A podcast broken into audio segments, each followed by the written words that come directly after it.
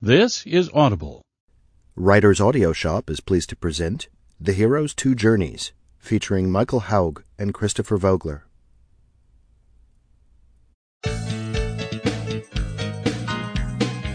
Making your story better is the subject of this original audio workshop. Two superstar teachers conduct a point counterpoint discussion of what makes a great story tick, presenting their unique approaches to story structure, character arc, and how to give your story greater commercial appeal. Michael Hauge is a Hollywood script consultant and screenwriter who coaches writers, filmmakers, and studio executives. His best selling book, Writing Screenplays That Sell, has become an industry standard. Christopher Vogler is a motion picture producer, a story consultant to major movie companies, and the author of the hugely successful book, The Writer's Journey Mythic Structure for Writers. In this one day event held in Los Angeles, each teacher first presents his approach to the outer journey, the essential structural principles driving every successful plot. Michael Hauge's core belief is that any hero must pursue a visible goal with a known finish line. Christopher Vogler explains his 12 stage guide to the outer journey based on the myths and fairy tales that link us all. But that outer journey is not enough to make a story truly great. Storytellers also must create a second journey, an inner journey for the hero. Michael sees this as moving from being defined by others to defining oneself. Chris thinks more in terms of an inner need that is invisible to the hero at first, but becomes visible to him or her by the end of the story. This seminar is packed with concrete examples from well known movies and features several question and answer sessions. Let's jump right into the morning session. Chris Vogler is introducing Michael Hauge.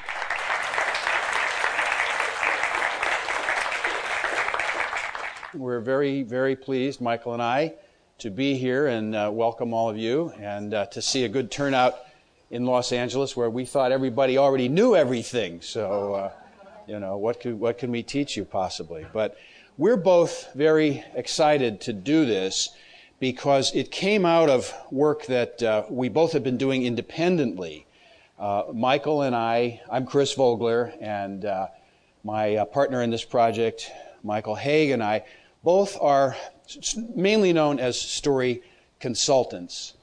We are working all the time with writers and trying to bring out the, uh, the best in stories, trying to, to help the writers achieve the most out of their stories. And when we began to compare notes and when we worked together in various venues, we discovered that we had certain concepts in common, and one of them that we both agreed about is that stories seem to divide into an outer journey and an inner journey. We have different terms for these things. I like to speak in the language of the metaphor of the journey. Uh, Michael has other ways of describing it, but really we were talking about the same thing. The fact that when you tell a story, there are at least these two levels. There's some kind of outer quest or adventure or uh, drive to achieve some physical objective, and then there is an inner journey. And we both agreed that the inner process was often the last thing that was thought about, or it wasn't completely thought out in uh, even some, some feature films that get made, uh, and certainly in a lot of the scripts that we were reading when I worked for Disney Animation uh, and we were adapting fairy tales, this was often the situation. They would take the fairy tale, which is very skeletal and doesn't talk about character or inner growth or, uh, development of psychology very much at all, uh, and do a direct transcription almost of that fairy tale and uh, do a good job of laying out the plot uh, the outer activities and challenges and dangers and jeopardy that the hero had to go through, but did not do such a good job on those inner journeys. And it sort of came into my head when I was writing notes on one of these, I think it was Aladdin. Uh, it just kind of came into my mind as a, as a statement. Every journey, every story should have both an inner problem and an outer problem, an inner journey and an outer journey. And this element was not being addressed uh, as, as well as it should be. So uh, I began thinking, and I see that Michael as well was independently thinking about these things. And when we put our heads together about what kind of seminar we might do in tandem, this was one of the things that we both felt was important to emphasize. So that's what we're going to be talking about today, giving you in the first part of the day uh, sort of a refresher on this outer journey that most people know fairly well, but we have some specific angles on it that we want to share with you.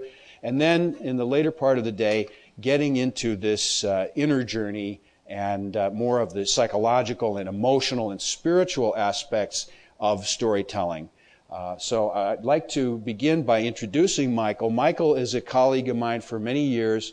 Uh, we uh, met on the road, uh, on the circuit of going around lecturing and uh, immediately had a sort of mutual respect. We also insult each other a lot, but that's, that's part of the entertainment.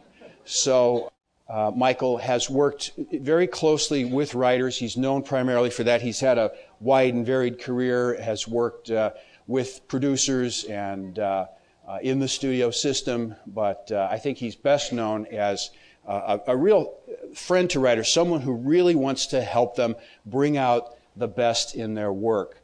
And uh, that's how I know him and uh, appreciate him. So I'd like to introduce you to Michael Hauge, and he's going to begin us on the uh, outer journey. So here he is, Michael Hauge. Thank you. Thank you. Well, Chris just gave you a good idea of what uh, the day is going to sort of generally be, you know, made up of.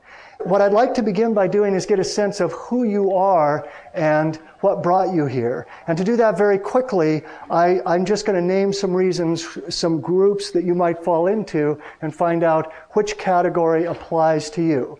So the first category would be how many of you are or are pursuing a career in screenwriting? And this seems like a logical class to take for you. Please raise your hand. Okay, almost everybody. How many of you would regard yourselves as filmmakers outside of the screenwriting arena, directing, producing, acting, whatever, and that's your primary interest? Is to apply these story principles to those pursuits. Okay, and we have some repeaters there, and that's fine. And how many of you are outside the film arena? Let's say you're novelists, playwrights, you work in other areas of storytelling or fiction writing, and you're here to learn these principles for those elements of writing. Raise your hand. Okay, good. What we're talking about today, by and large, applies to all forms of storytelling. And with that, I want to segue into what I believe to be the essential reason you're here and the essential foundation of all story. To me, no matter what kind of storyteller you are, whether you're a screenwriter or you're directing or producing a film or writing a novel, you have one primary objective. You are really here to learn only one thing, and that is how to elicit emotion. People go to the movies, they read novels, they see plays so they can feel something. Not simply so they can think. You can get them to think, but to get them to think, you have to get them to feel. And what we are going to be talking about, and this is in my opinion, Chris will contradict in anything that he disagrees with, but in my opinion, what we are here to teach you to do is to elicit emotion in the mass audience for your product. Now, when it comes to storytelling, my belief is that at their core, stories are very simple. And certainly Hollywood movies are very simple. They are built on a foundation of only three elements. And that is character, desire, and conflict.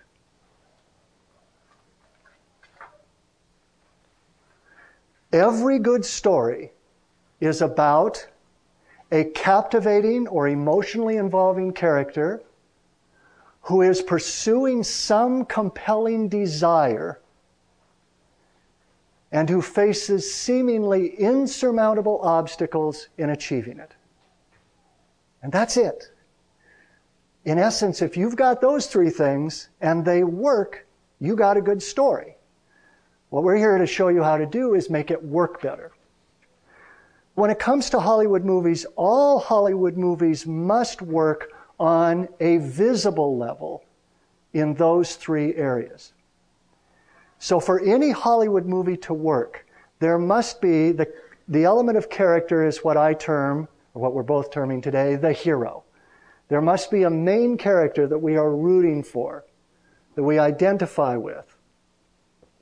And that character is pursuing some visible desire and facing some visible obstacles. Now that's a lot right there because it's not just enough to throw a character on the page or on the screen and say, here's my hero, run with this guy.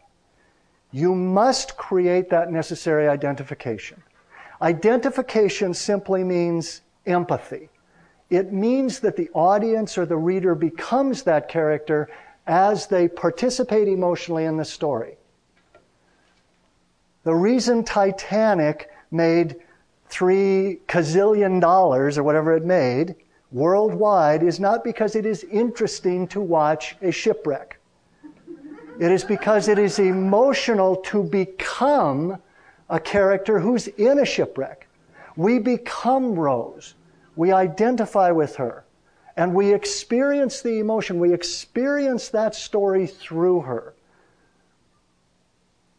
We are Belle in Beauty and the Beast. We are Aladdin. We are Rose.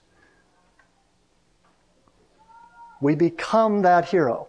And the way you create that identification very quickly is number one, you make that character sympathetic.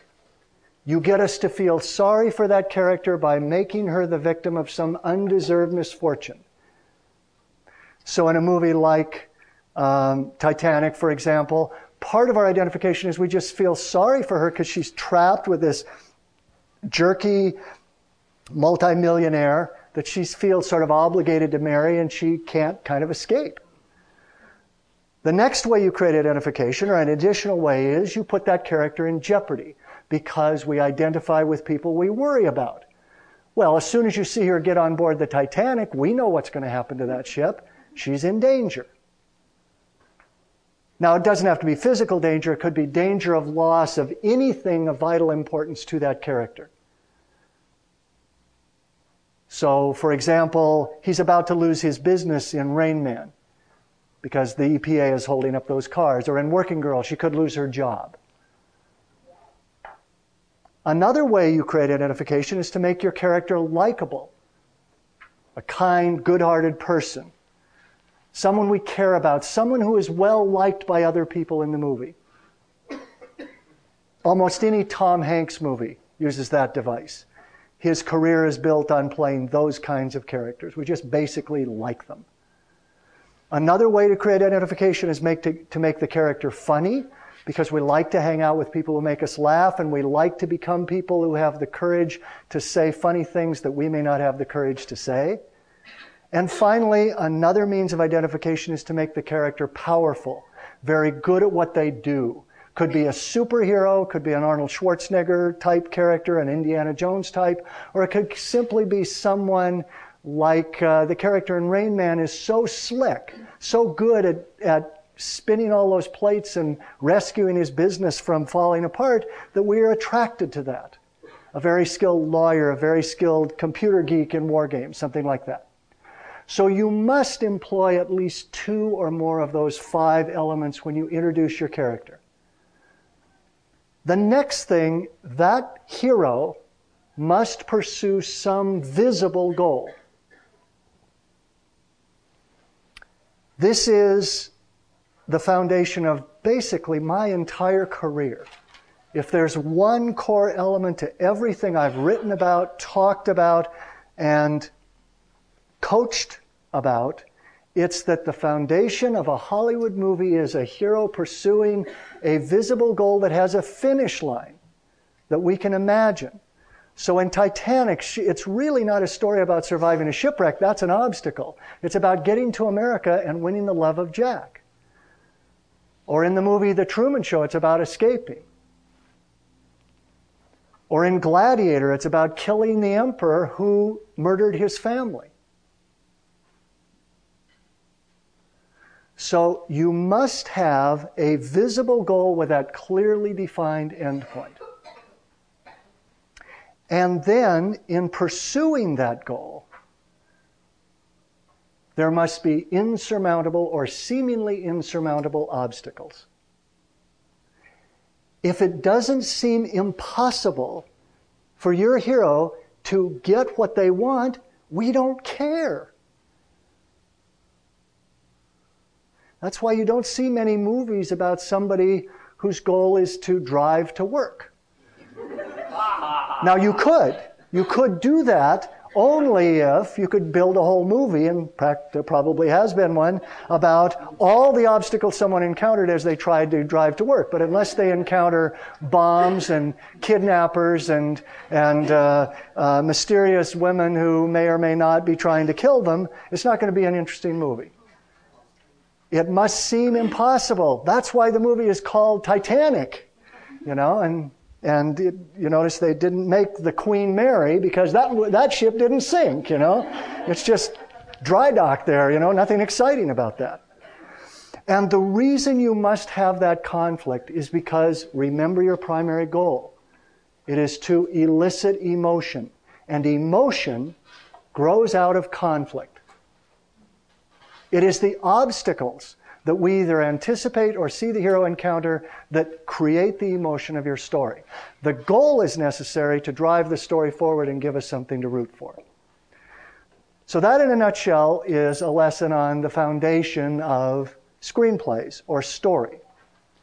Now, there is another level to everything I just said, however. It's what Chris referred to and what we're going to talk about this afternoon, which is the inner journey. The outer journey is what I consider a journey of achievement, of accomplishment. You want to go out there and get something. In fact, Hollywood movies are so basically simple. That does not mean easy, does not mean simplistic, although they could be. But they're so basically simple at their core that there are really only about four goals that the heroes of movies pursue. They either want to win or escape or stop or retreat. In other words, they want to win a competition, Rocky, Karate Kid, Chariots of Fire, or they want to win the love of another character in any romantic comedy or love story, or they want to stop some bad thing from happening a meteor from hitting the earth or Buffalo Bill from killing that woman in Silence of the Lambs. Or they want to retrieve something. They want to go out and get something and bring it back a holy grail, a buried treasure, a bank robbery, Raiders of the Lost Ark would be that kind of film. Or they want to escape. You know, the Truman Show, the Great Escape, whatever. They want to get out of some situation. Someone is pursuing them and they want to get away from that person. So those are the basic visible goals. But underneath that level, underneath that level is another level. What I think of as a level, level of fulfillment, of achieving one's destiny, where the goal is invisible. And that's what we're going to be talking about this afternoon. But this morning, we're going to be focusing on the achievement of that visible goal and how that plays itself out. In particular, how is that journey structured? Structure just means the events of the movie and their position relative to one another. What's the sequence of events? We've both been referring to the story that you're telling, or the idea of story as a journey not one of those journeys where you jump in the car, start driving, and just see where the Spirit moves you. It's a journey where you know exactly what your destination is. This is why it is so critical that your story concept, that the, that the idea for your film have a clearly defined finish line or end point for the hero to reach. It's like if I say, it's as if I said, okay, we're going to go from LA to New York. The goal is to get to New York. Not only that, but we've got to get there in six days. So you would know exactly where you had to be at the end of each day to get to New York within that amount of time. What you're saying to the audience or the reader of your screenplay or your novel, if it is built around this kind of structure, is I'm taking you on a journey.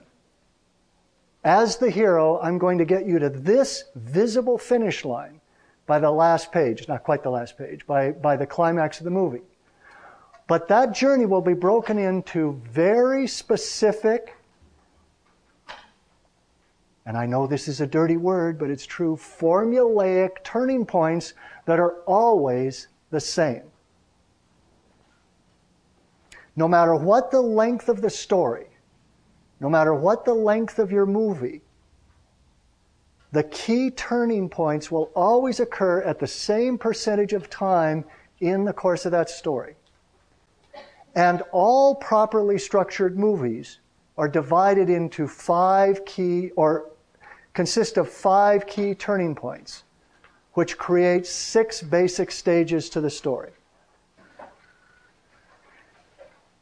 Every properly structured movie consists of six basic stages. Five key turning points to this journey from the beginning of the story to the finish line your hero has to cross. The first 10% of what I consider a properly structured film or story is what I call the setup.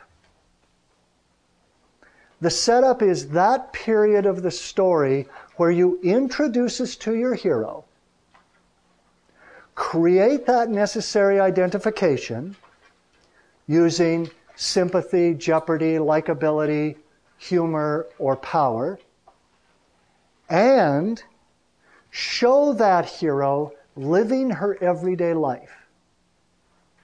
This is the stage in your story where you say to the audience or the reader, This is who my hero was yesterday. This is the life that this character has been living for some time now. So in the firm, the first 10 pages of the firm, the first 10% rather, the reason I said 10 pages is because the formula is one page equals one minute roughly, and because most movies are about between ni- about 90 minutes to two hours long, it usually ends up being about consistent with the page numbers. Executives often talk about the 10% turning point, or the, the page 10, page 30 turning point, the page 90 crisis, and then the climax of the movie. We'll get to all those. So, in the first 10% of the firm, we are introduced to Mitch McDeere living his everyday life. Guy working as a waiter in a diner, top five in his class in, at Harvard, at Harvard Law, who is interviewing for positions because he's about to graduate. And who obviously cares deeply about his wife. Now, notice what happens in that first 10%.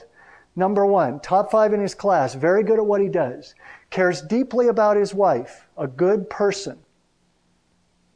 We feel sorry for him because he is obviously struggling to get by financially, having to work. He has to leave an important interview because he's committed to his job as a waiter in this diner or this restaurant. All of that is created to get us involved with this character before we reveal, before we see any flaws to the character. First, create the identification, then you can show the flaws to your hero. Then, at the 10% point of the movie, your hero is presented with some opportunity. Something must happen about 10% of the way into your screenplay. Now, sidebar. For those of you writing novels, my belief is that these turning points can be extremely helpful in strengthening the emotion of your novel.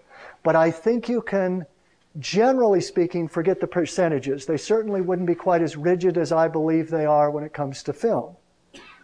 Now, if you want to write a novel that is obviously easy to adapt into a film, you might want to stick to the percentages even there. But most novels are much longer than screenplays, and you can meander a bit more. But still, this is the progression of somewhat any journey that a character takes in any story to a visible endpoint. So, at the 10% point, the hero is presented with some opportunity.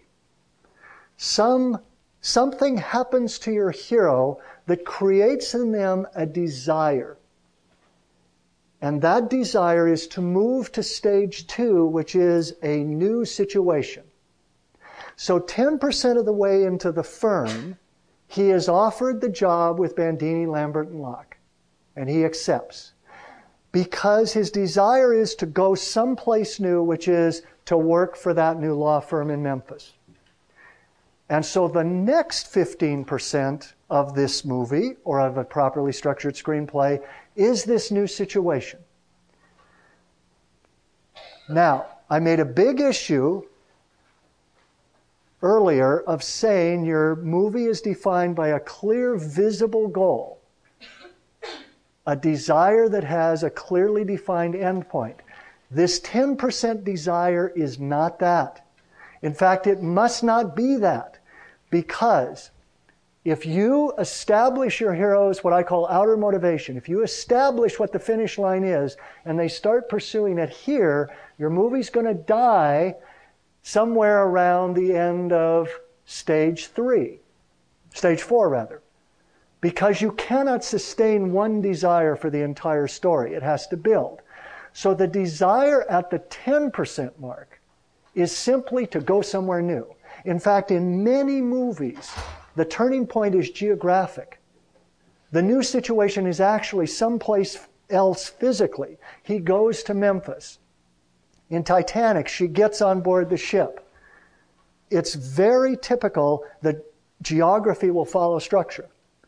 In Rain Man, he finds out his father's died, so he goes to Cincinnati. In Thelma and Louise, they go away for the weekend. So then for 15%, the hero is just acclimating himself to this new situation, finding out what are the rules, how can I get along, how can I adjust. As a general rule, the character thinks that it's going to be easy and oftentimes fun to be in this new place. Certainly that's the case with Mitch McDeere.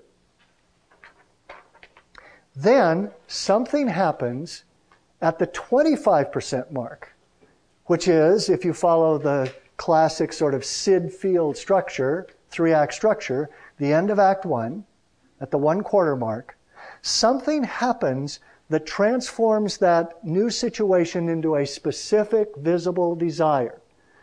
It's the turning point I call the change of plans. Because where the hero thought all he had to do was get along in this new place, now something has happened that makes the hero realize, no, I have to do this. And this is the most important structural principle, in my opinion, you can understand. That it is precisely at the end of Act 1, precisely at the 25% mark, that your hero's outer motivation, this visible goal, this finish line, is established and the hero begins pursuing it. In other words, if I ask you, what is your movie about? Whatever your answer is on a visible level, not what's its theme or what does it mean, but what is your story about visibly, that must be established at the 25% mark. Not before and certainly not later. Because now the story is truly underway and the hero is pursuing that goal. So at the 25% mark, as his suspicions have been building in the firm, he discovers the secret files about Kozinski and Hodges and whoever that prove to him, oh my God, Bendini, Lambert, and Locke is a front for the mob. I got to get out. And at its simplest level, the firm is a story of an attorney who wants to get away from a firm that's a front from the mob without getting him and his wife killed. That's it. Very simple story at that level. It's about escape. Now, the hero formulates a plan, and so for the next 25%, up to the midpoint of the movie, the plan seems to be working. So this is the stage that I call progress. Now, a plan working does not mean there's no conflict. You could never have 30 pages of a script with no conflict because emotion grows out of conflict.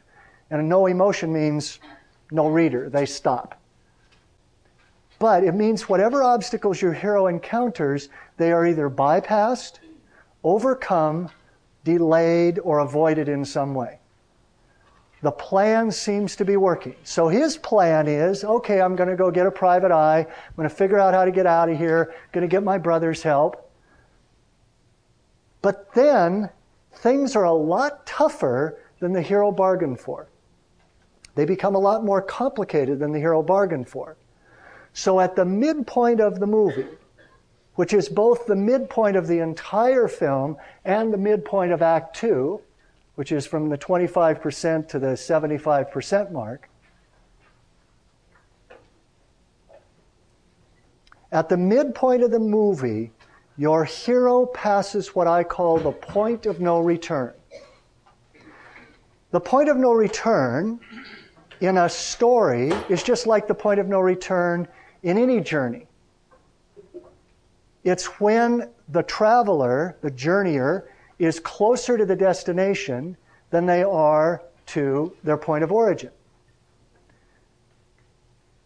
So, for instance, if you were flying from LA to Honolulu and your plane develops engine trouble and you're more than halfway, you might as well try and make it. Makes no sense to turn around and come back. Symbolically, it's the same thing in a story in a well structured story. Your hero must become so committed to achieving the goal at the midpoint that they burn their bridges behind them and there is no turning back, no returning to the life that they were living at the beginning of the film. One of the reasons I love to use the firm as a model of structure is for this one scene on the park bench with the Steven Hill character. He says, he's telling him, look, your company is a front for the mob. We're going to bring them down. So we need your help. We need you to steal evidence so we can arrest them. If, we, if you don't, when we arrest everybody, we're going to throw you in jail too. And after he explains to him how trapped he is, Mitch says to him, Are you telling me my life is in danger? And Voyles, the Steven Hill character, replies, I'm telling you, your life as you know it is over. It is the perfect line of dialogue for a point of no return. It's when the hero's life, as she's been living it, is over. And because she steps up, puts both feet in, as I call it, and fully commits to the goal, she can never again go back to the life she was living at the setup. So he moves into stage four which is what I call complications and higher stakes. Two things happen when the hero becomes that committed. It becomes more difficult to accomplish the goal, and it becomes more important to accomplish the goal. The obstacles are greater, so in the firm, now he's not only got the firm breathing down his neck, he's got threats from the Justice Department to throw him in jail, and he's got to steal evidence, which is going to make it more likely that the firm catches on and kills him. And if they do catch on, they're going to kill him. He either dies or he goes to jail. This is his choice. That means he's got more to lose. The stakes are higher.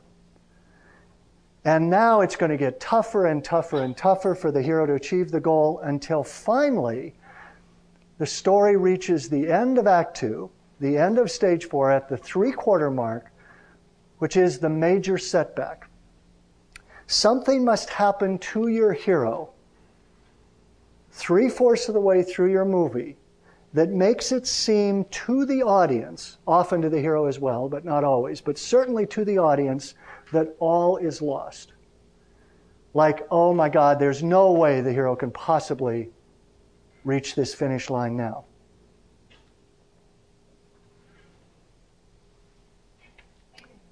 And now your hero is left with very few choices. The plan that they had is out the window. That's part and parcel of the major setback. They can't give up. They long ago burned the bridge behind them that would allow them to re- say, Oh, never mind. Thanks for the job, guys, but I'm just going back to Boston. Can't do that. So the hero is left with only one choice, and that is to make one last all or nothing, do or die, final push. And from the three quarter mark to the last turning point, the climax of the film, the hero is going to give every ounce of courage, strength, and commitment she can to either achieve her goal or die trying. If your hero is not putting everything on the line to get what she wants, we don't care.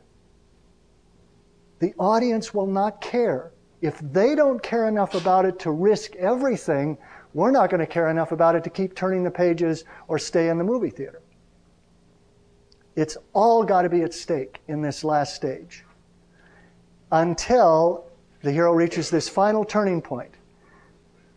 Now, the climax is the one turning point that I, who obviously am a very flexible guy anyway, have an even more flexible attitude about the percentage.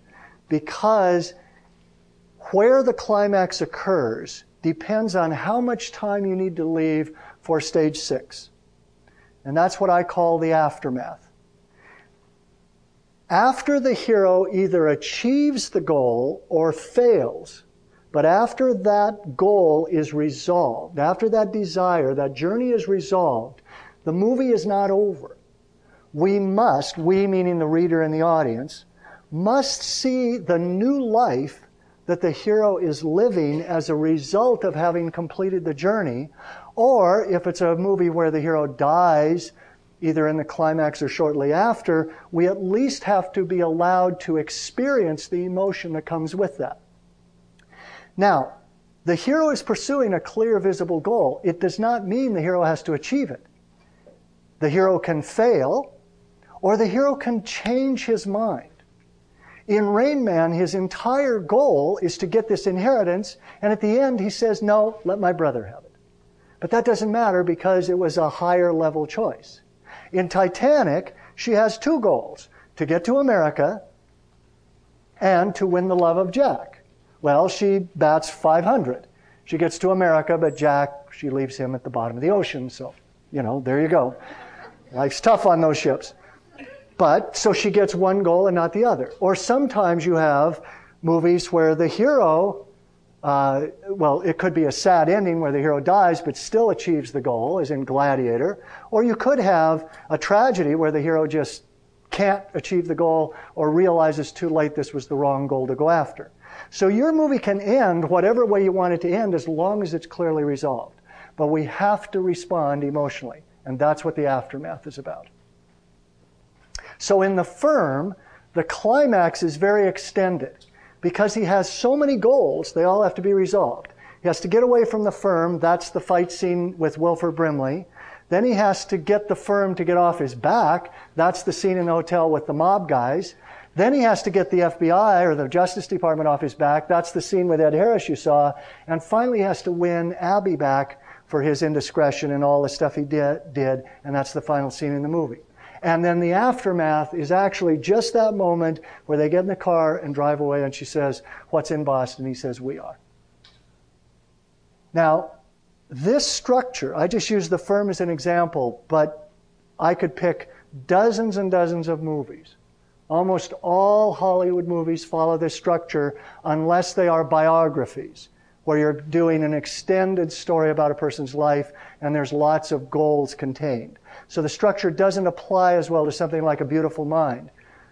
That's basically, in a nutshell, what the visible journey is.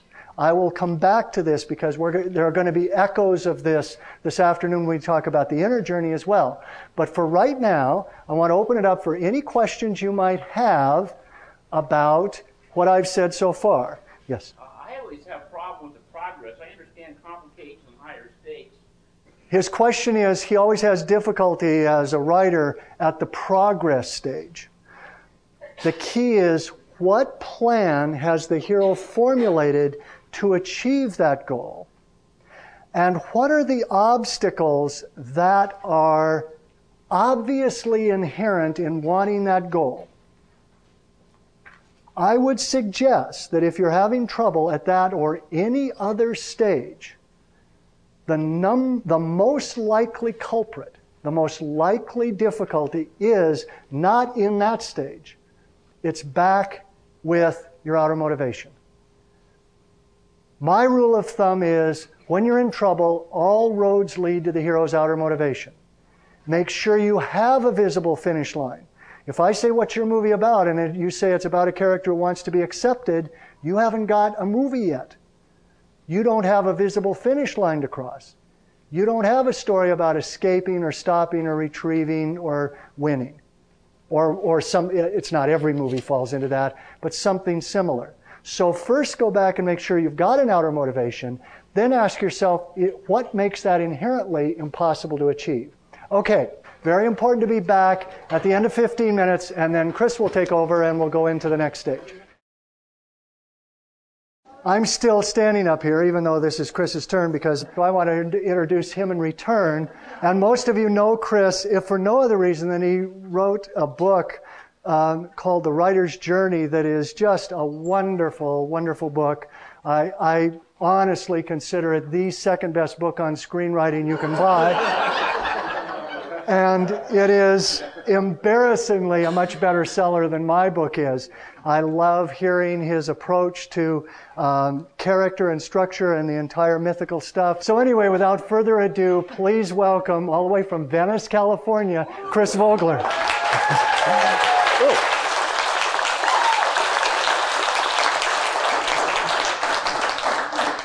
Thank you, Michael, and thank you, audience. That was really undeserved. Thank you very much so. Uh, what I'm going to do this morning is, uh, as I said, I'm going to review something that I think everyone is somewhat familiar with. This idea derived from Joseph Campbell's work. Now, first, how many people are aware of Joseph Campbell? I mean, most people now have gotten that. It's in the uh, collective consciousness.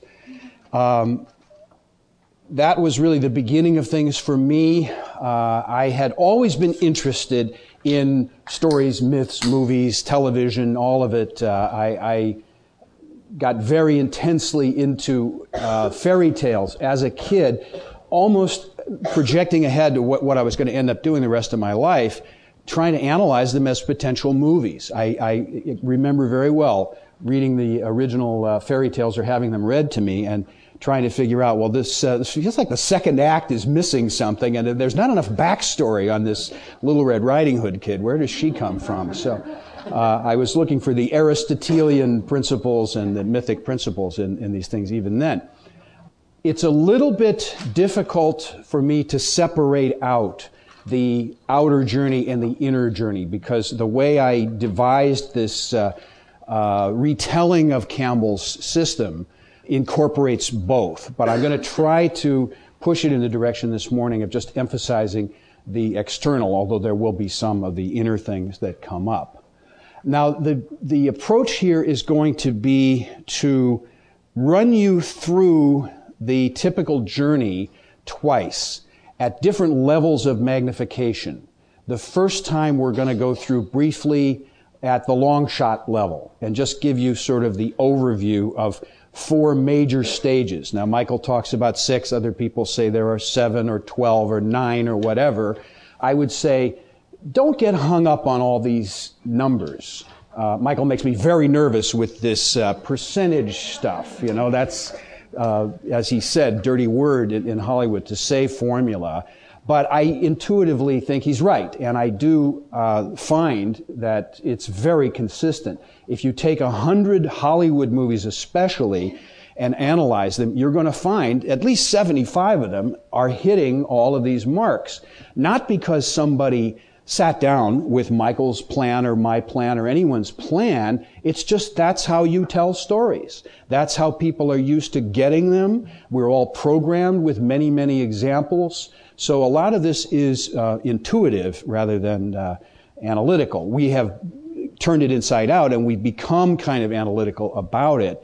But a lot of it is stuff that we all know intuitively because we're all talking about human problems and human development and the stages of life that we all go through. And that's what I'd like to begin with, talking about these, uh, this diagram and the, the four major stages that I see. Now, for those of you listening on tape, I'm referring to a circular diagram. Michael and many other people, uh, like Syd Field, for example, tend to graph the story in a linear way. It's a straight line going from left to right across the page. And there's a lot of value to that. But I think one of Campbell's insights or his particular approach was to take that standard diagram and bend it around and make a circle out of it.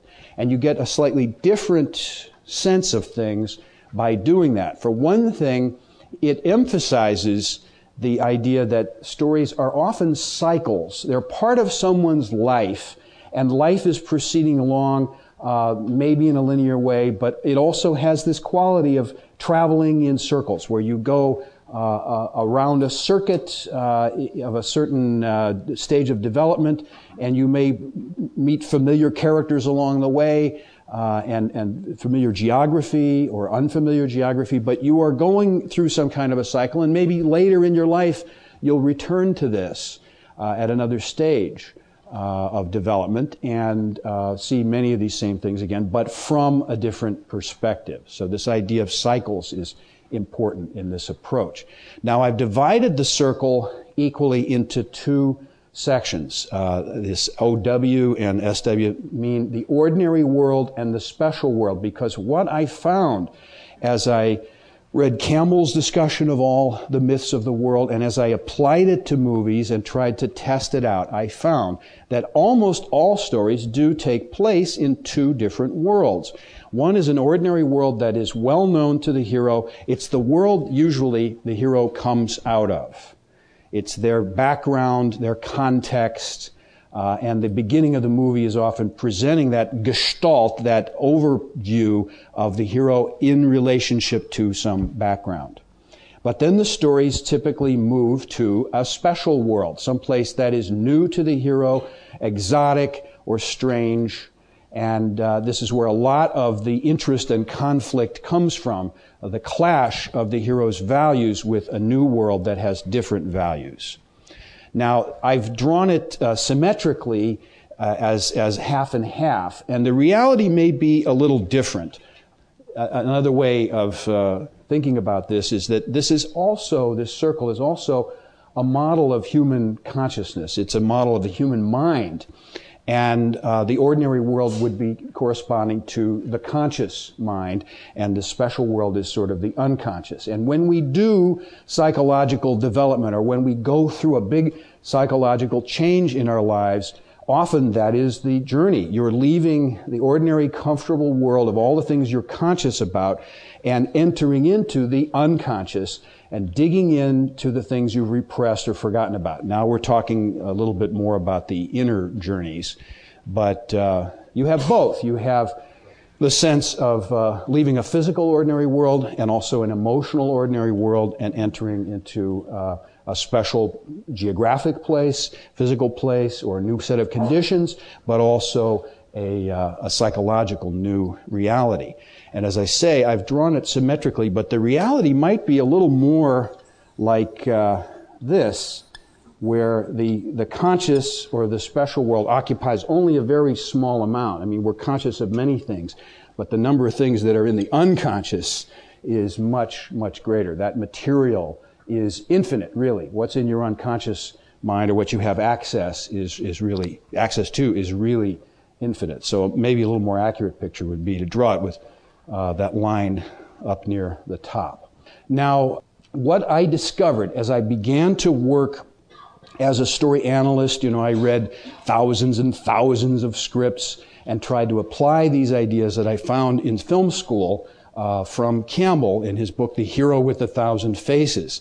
What I found was that people in Hollywood talk about the three act structure. And this has always been the language it's always been known more or less, but it was in a, a, a bag of stuff that was called the unwritten rules of Hollywood. Now, a few years ago, somebody made a revolution. Syd Field wrote down the unwritten rules. I'm sure most of you know Syd Field's work because he was a pioneer and very fundamental in laying out this linear approach. And his observation and his articulation of this, you know, Hollywood secret knowledge was that there are three major movements or acts. Now, as I looked at it, I said, that's um, helpful to talk about. When you're discussing scripts, you say, you know, in the first part, uh, I felt we got off to a good start. The second part, the middle, got a little bit hazy and confusing, and then the third part, it just all fell apart on the third section. But in, re- and that's typical, but in, that's the first draft anyway. But as I analyzed things and as I tried to write and apply these things as a screenwriter myself, I found that yes, Syd's numbers hold up pretty well. Usually he says in a 120 page script, it's about 30 pages to get things set up, 60 pages to unfold it and develop it and bring in complications, and then another 30 pages to wrap things up. And what I found in practice was that that 60 pages is a bear. This is really a tough thing to get through because uh, it exhausts both the writer and the audience to try to go through 60 minutes of nonstop anything. We naturally need interruptions or breaks, or you could say punctuation. Really, what we're talking about today a lot is the question of how you punctuate the story, where you put in pauses, where you emphasize things like exclamation points, where you draw a period and you end a scene or an idea, uh, you know, how you uh, raise questions uh, and, and help that propel you through the story. Uh, so anyway, I found that uh, you needed punctuation in the middle here and that the story for me, both reading them, reading lots and lots of them, and also trying to write a few, was breaking down into four movements. And there was something natural and understandable about that to me. Four movements suggested the movements of a symphony, for example.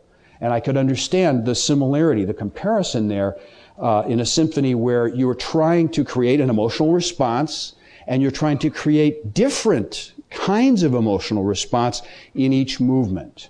And it was useful to look at a story or a play as uh, almost a musical composition that had these different signatures and tones and uh, uh, colors and so forth, just as you would have uh, in, a, in a symphony.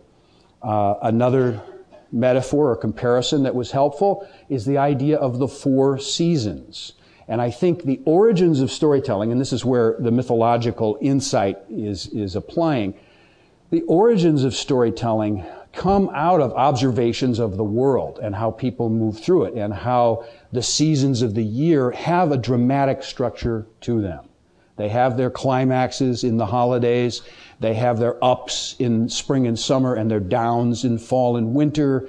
So there is built into the drama of the year this uh, sense of uh, four seasons or, or movements, and it seemed to correspond pretty well with what was going on in movies.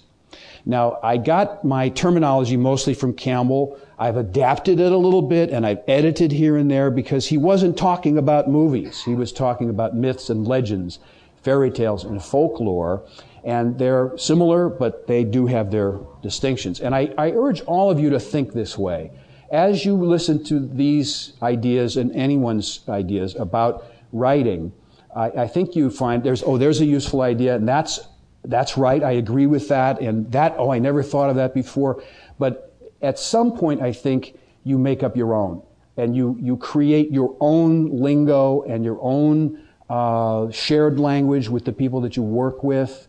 Uh, and I think that's what you must do here is absorb it and, you know, take notes or pull out a piece here and there that sounds right to your observation of the world. This is all about how you perceive things as an artist.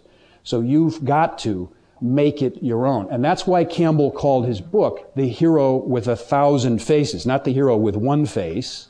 He could have said that because in a way it's true. There is one general human story that keeps being told over and over. But he said, no, it's a thousand faces because it shifts with the point of view of each person and especially each culture. So cultures have some distinctions here. Now, the four movements uh, Campbell gave names to, and I have stuck by those by and large. Uh, the opening movement uh, he just called separation.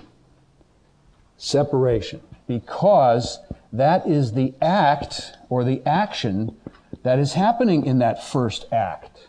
There is a lot of wordplay in this system, uh, in this way of looking at things, and uh, I find often you have to look at the words and their origins or understand two or three meanings for them to really get the full package. When we say an act in a script or a play, we mean a division of time, uh, but we also can mean an action that's being performed. And what's the action of the first quarter of most stories? It is to separate from something, from that ordinary world. So think about your own stories as we go through this and see, does this apply? Does this make sense? Uh, it's no problem if, if it doesn't because we're flexible here.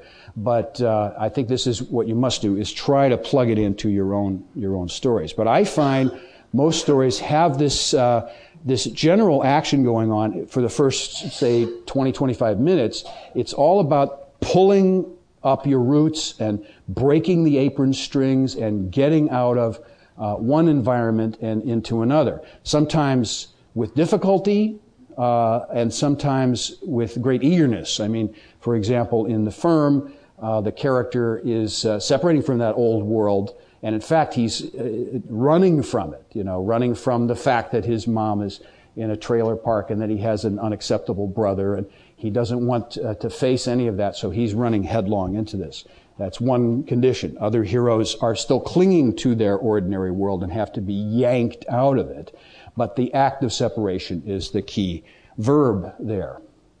The second movement takes you across this line that separates the two worlds. So you're entering this new world. And Campbell says, most likely what's going to happen is some evocation of the feeling of descent. That's the act, is to descend. Now, there are many ways to uh, describe this, and I, I would point out to you that my way of looking at things is poetic. I'm all about metaphors because Campbell said that's what a story or a myth really is. It's a metaphor. So when I say something like descent, it may be, well, they're not descending in my story. They're actually climbing at that point. You know, don't be so literal about it. Don't get hung up on the specific verse. Think about the intention behind them. The idea of leaving something and taking a plunge in a figurative sense into some new world. Uh, we talk, for example, about falling in love. And in a love story, you will maybe separate from a former love or from some condition where you can't love or be loved, and then you begin to, and it has that feeling, even in the language of falling, falling in love. Now that takes you around to roughly uh, the halfway point, Michael's 50%, or what Syd Field calls the midpoint. Very important moment in my way of looking at things because it gives punctuation to the story. It gives a signal to the audience that a section is done. The work of one part is done. Now something really big usually happens in the, roughly the middle of the story.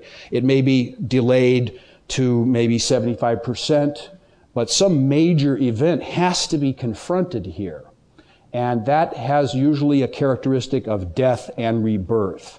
Now, this is the key of my whole approach and Campbell's whole idea is that all the myths and legends are replaying some kind of symbolic scene for us that represents the mystery of death and rebirth. That in order to uh, go through the stages of life, the, the idea is uh, that to live fully and to fully express yourself and fully experience these various stages we all go through, the old life has to die. You could say the ego has to die time and again. You know, and this isn't just a one-time thing in your life. It happens over and over. So uh, there is that sense in all literature and art of uh, representing this tableau of death and rebirth. And the ancient myths the Greek drama, all of the art from the ancient world uh, is somehow expressing this idea of death and rebirth. In the actual legends themselves, the myths, the heroes often go into some cave and fight a dragon, or they go into the underworld and face death, or they actually die. And somehow by a miracle are brought back to life. And we see this in religions around the world, and it's a very, very common and well understood thing. And it seems to work at all levels, even down to jokes and uh, comic books and uh, the, the most silly sitcom or kids uh, animation show. They all somehow touch a corner of this idea of death and rebirth. So you're descending towards that death. And then the next movement, the third part of the circle, third quadrant of the circle, is what Campbell calls initiation. And it's a little strange to have an initiation three quarters of the way through the story because initiation doesn't it mean beginning, a new beginning. What is meant here is that yes, you are beginning again, with this new life. You've, the old life has died in the first half of the story. Now you have survived this ordeal of death and uh, some part of you has died or you've dealt with death somehow. And now you are initiated into the new life. This is the beginning of that rebirth process. And there are many ups and downs that can happen here. Uh, sometimes you have love scenes as people earn the right to be loved by shedding and sacrificing the old ways. You may also have uh, problems like ego inflation because, hey, we've faced death and we've conquered the devil and we've stood up to the forces of darkness, so aren't we as powerful as they are? You know, and this is what happens sometimes in war stories or in uh, police dramas where the hero sort of gets slimed by the struggle with the opposition and they take on some of the qualities of the enemy. So there are possible pitfalls here. But the main idea is one of just getting your bearings and experimenting again with the idea of, of this new life. Now, the final movement, the last quadrant, Campbell calls return because in most stories, there is a sense of closing the cycle and coming back around to a beginning point. Uh, sometimes it's very literal and geographic and architectural. You go back to the same building or the same room or the same uh, town and revisit it, that place having changed. You see it differently now. Your attitude and your performance is different because of what you've been through. Uh, but there are some special cases that I should mention. Uh, one thing is to, to keep in mind, and I think we have some examples that touch on this, that we'll be discussing today. But there is a mode, the tragic mode, where the hero makes a mistake. Either early on, they are in denial about something. So the tragic case is one sort of subset of this, where they may not return or they may not complete the thing, and that's the tragedy, is that they failed.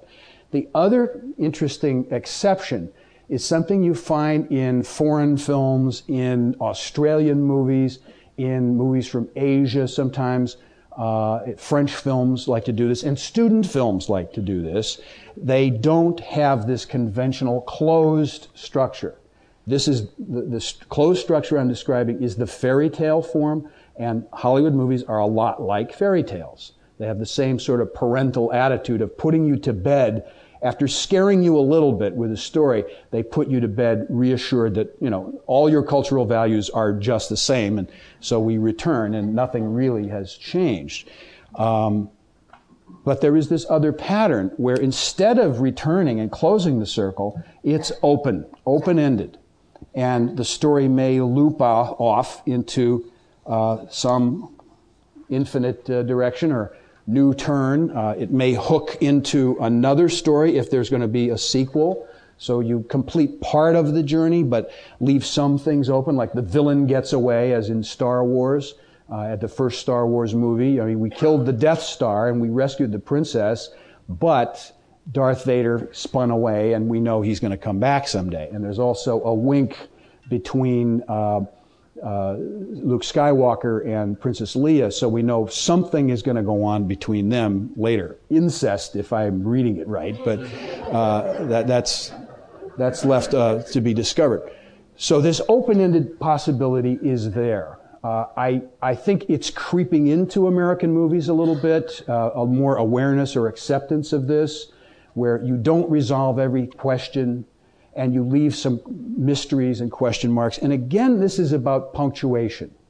Most American movies end with very emphatic punctuation, uh, an exclamation point. We won! Hooray for us! Hooray for our side.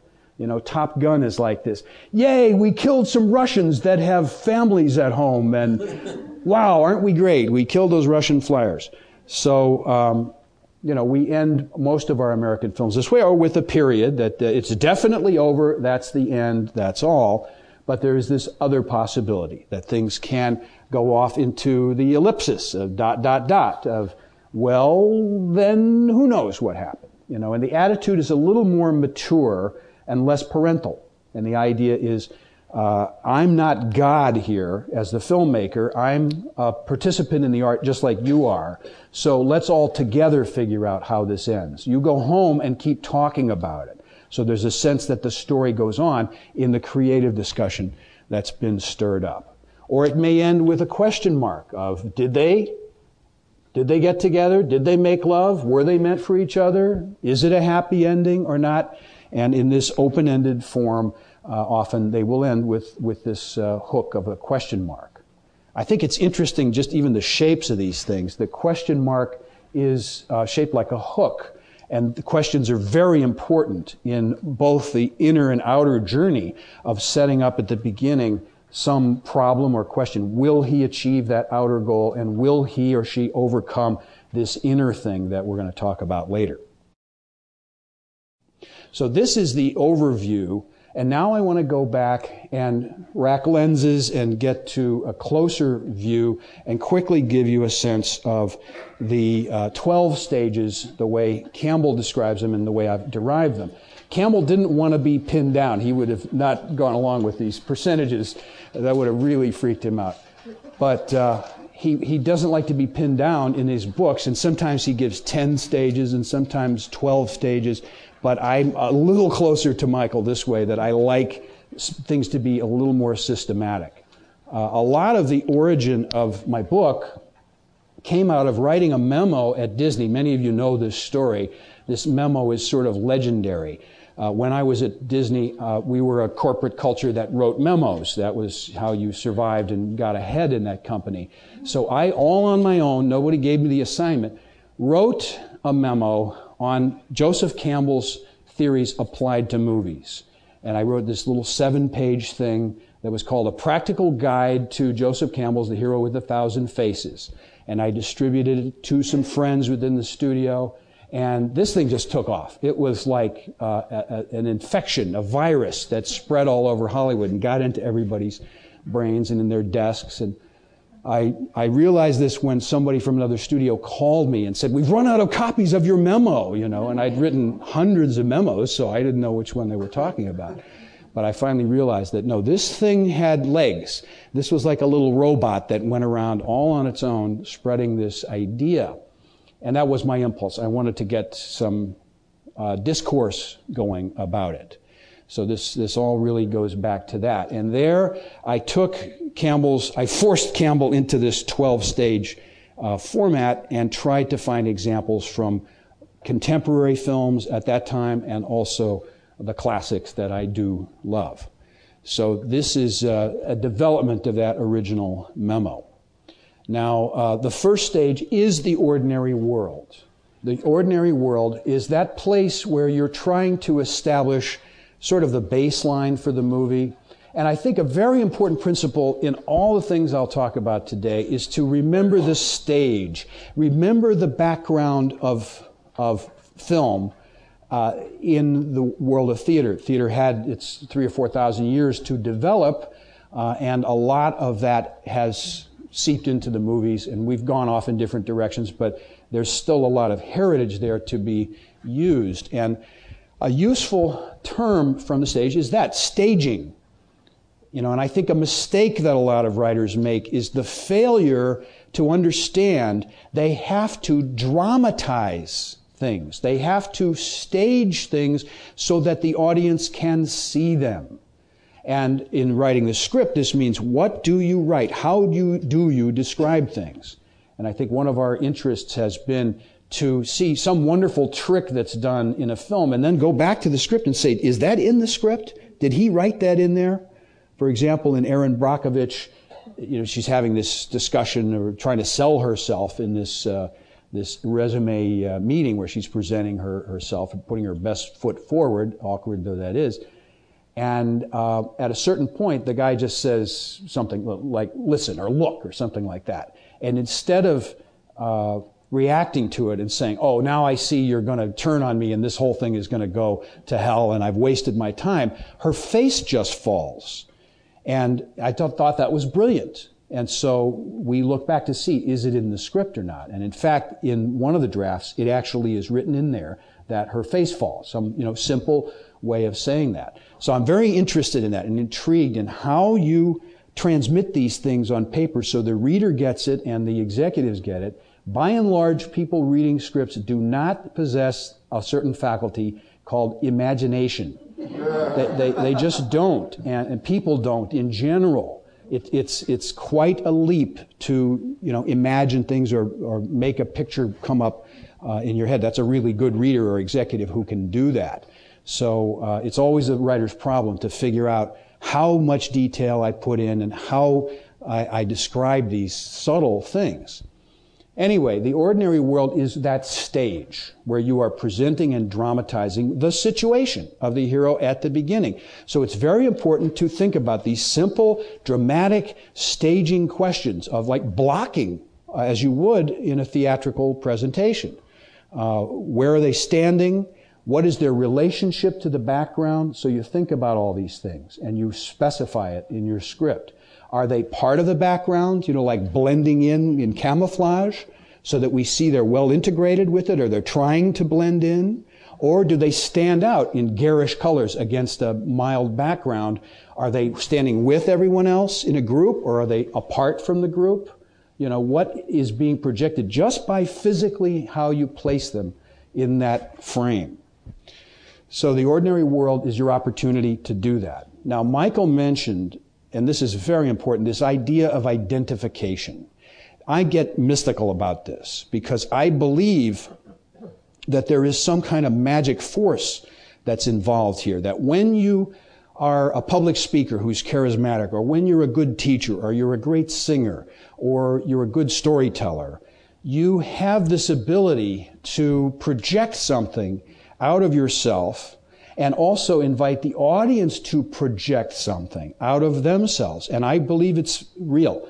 That, that there is a kind of a cable that comes out of everyone's solar plexus. And when you are watching a story or reading a story or imagining a story, that thing comes to life and rises up and hooks up with the screen or that mental place where you're creating the story if you're reading a story. Uh, there's some kind of cable connection to that world.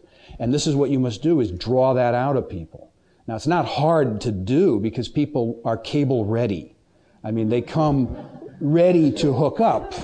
Uh, they're, you know, that's standard issue with a human being. You want to hook up to something, to another group, to another person, have relationships, and also have relationships with stories. So people are eager to do it, but you have to give them certain conditions, and Michael described those very well, those sort of minimum things that have to be established. Uh, feeling sorry for the character. Uh, a lot of the fairy tales begin with the orphaning of one character. Uh, often they begin with a funeral. The mother has just died, or the father dies and leaves, you know, three things to the three brothers. So uh, that automatically creates sympathy. And these other things he mentioned as well help to create this bond. Things like uh, the competency of the hero, that they're really good in their particular thing, or they're, they have a, an attitude, they're funny uh, or powerful, or, or these, these various possibilities. So the ordinary world is that stage and where you present the hero and make the hookup, make that connection, you hope, uh, with the, the character. They talk about uh, in Hollywood the characters. I, I, he wasn't likable. Well, likable isn't really the important word. The word is relatable. You don't have to like them. They have to be relatable. You have to be able to relate to something. People had trouble with something like, say, natural born killers because you know the, what these people are doing is like way outside my range. So i can only watch it at a certain distance like watching a train wreck you know. Some sympathy some understanding of it but not really inviting the audience to come and be part of that unless you're a natural born killer. Um, so the, the ordinary world is about this establishment of, of that connection also, it should make a contrast. You're trying to draw lines and parallels and also draw uh, separations, make contrast and make comparisons at the same time. And one of the contrasts you must draw is between the ordinary world and the special world. So you want to think here, I want to make the ordinary world as different as I possibly can from the special world. The next major stage in any story and this corresponds with Michael's 10% point, is about 10 pages in, you will find uh, that you are encountering some kind of a call to adventure. The hero gets a call, maybe a phone call, uh, maybe somebody comes in from the outside world and says there's a problem, or maybe it comes from inside. Now, an interesting thing about this whole system is that everything seems to exist on a grid of uh, possibilities. And the possibilities are things can happen inner or outer, as we've been talking about, and they can also be positive or negative. So every element of this, the ordinary world itself, the call to adventure itself, could be an inner call or an outer call, and it could be positive or negative. So you have to think about this too, I think, is what is the orientation, what is my uh, setting that I'm putting the movie at at the beginning, and uh, what am I telling the audience? You're, you're, sort of dealing cards here for the audience and letting them know uh, where they are in space and time and morality. You know, what are the ethics of this world? Good and bad, positive and negative.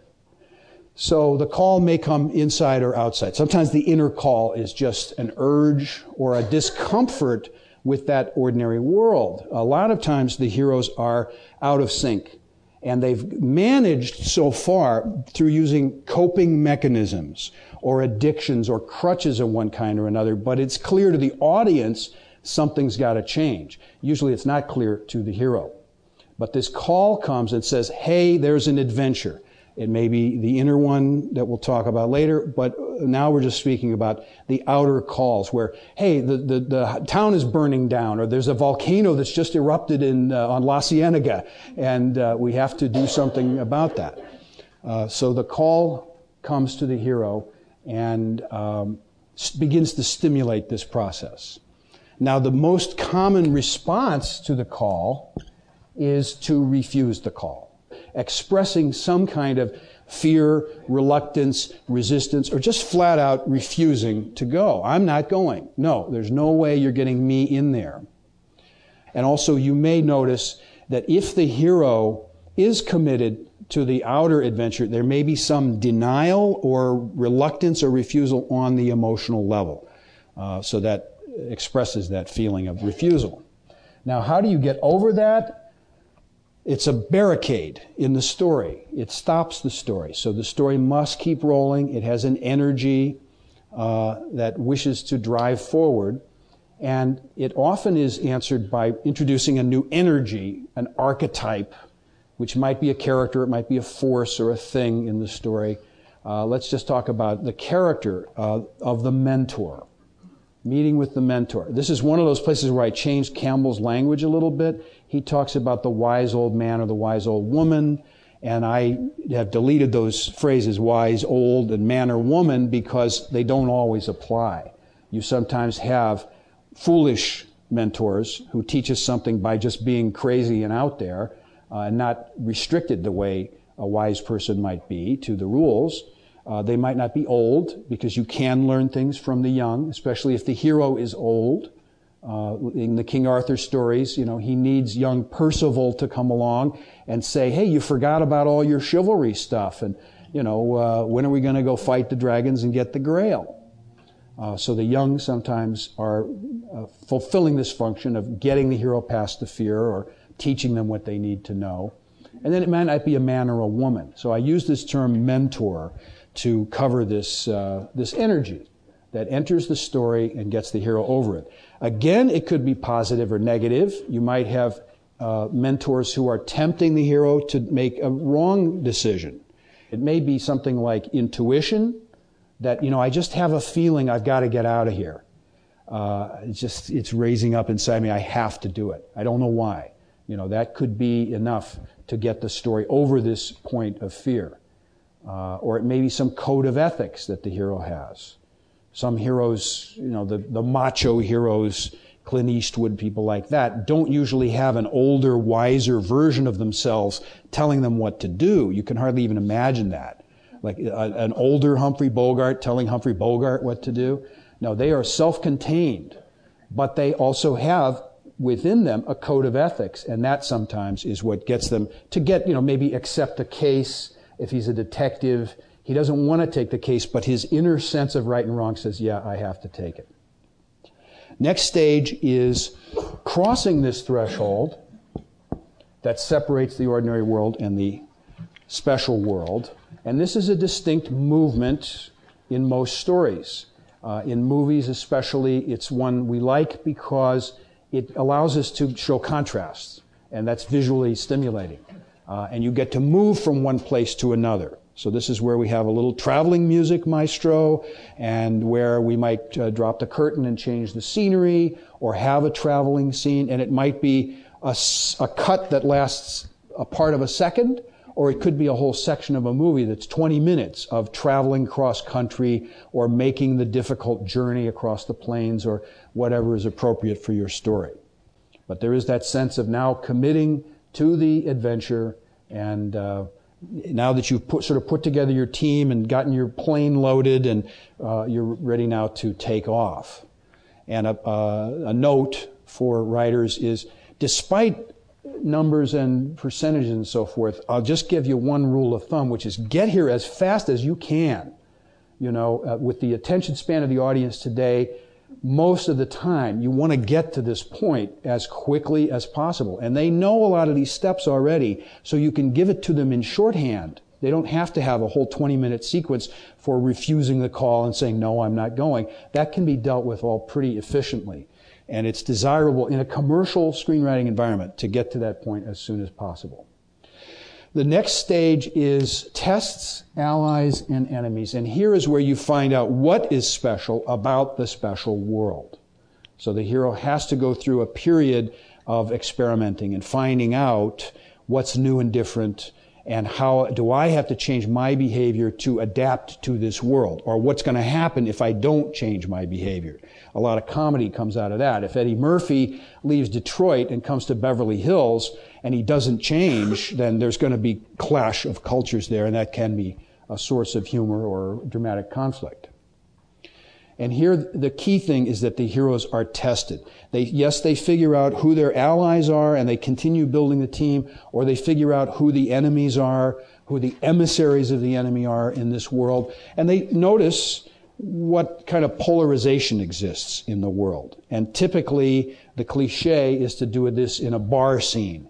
Uh, there are, you know, again, in 100 movies, there would be 75 bar scenes at this point because it's a convenient place to stage this kind of uh, learning about the new rules and finding out what team you're on and what is the polarity in that uh, universe. Let's say in a Western, you come to the new Western town and it's always divided between the settlers and the railroad men or the cattle barons and the, uh, fall, the small immigrant farmers or the Indians and the temperance workers or some kind of polarity and the hero has to choose sides. And this is a test for the hero.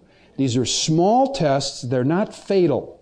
You don't flunk on these tests. These are like pop quizzes in a college class.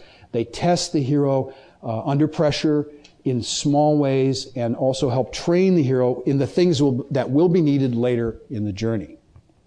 The next stage, and this can take quite a bit of this second movement, is approach. Um, I used to call this uh, approach to the inmost cave, and that confused people because they thought, oh, now we're in the inmost cave. We're approaching the cave. This is preparation, reconnaissance, rehearsal, again, experimenting and testing So physically, in, a, in an action story, this might be where we build a model of the bank that we're going to rob and we uh, practice. And we, you can have comedy there or jeopardy there, but, uh, or romance there. But uh, it's largely about getting ready for this next event at stage eight. And this is really the key or the mainspring to the whole thing.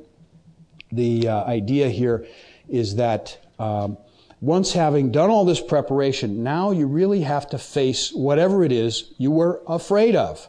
That's one definition of this stage is the hero faces his or her greatest fear. Whatever it was they were afraid of, they will now have to confront.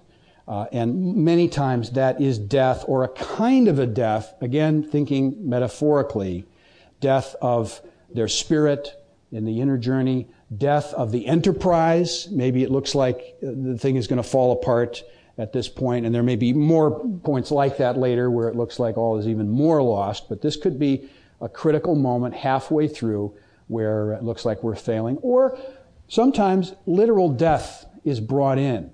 Uh, sometimes as I read stuff, I, I begin to wonder if maybe death is a character. Death is, is maybe the most important character having a death certainly adds weight to a story. It adds a certain gravity to it, seriousness. You take it more seriously when death is involved. Now, that may be a, sort of a ghost in the background, a death of someone years ago that now comes back and haunts you. It may be the death of a member of the team at this point. So you experience it without, you know, really dying yourself, but you still have a taste of death uh, or many variations of this where maybe the hero has to kill someone in the, uh, in the struggle. They have to kill one of the members of the enemy's team. Or in Shakespeare, sometimes he has to kill one of his own men because they've broken the overall rules. Even if it's a good friend of his, he has to sacrifice that friend at this point because he broke the rule for the whole army. So death is confronted here, and it almost always is staged in something that reminds you of a cave. The location is important. Uh, the sense of going underground or into something or being in some isolated place, again, making a stage where we can present this tableau almost, this sort of symbolic uh, form of death and rebirth.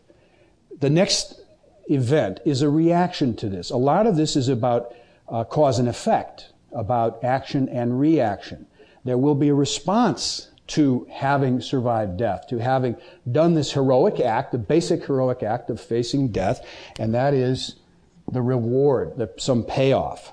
I have called this in the past seizing the sword. I think in the original edition of the book I called it that because so often in the Scandinavian and North German myths, it is about a hero who has to go retrieve a broken sword that belonged to his father or find some treasure that's guarded by a dragon.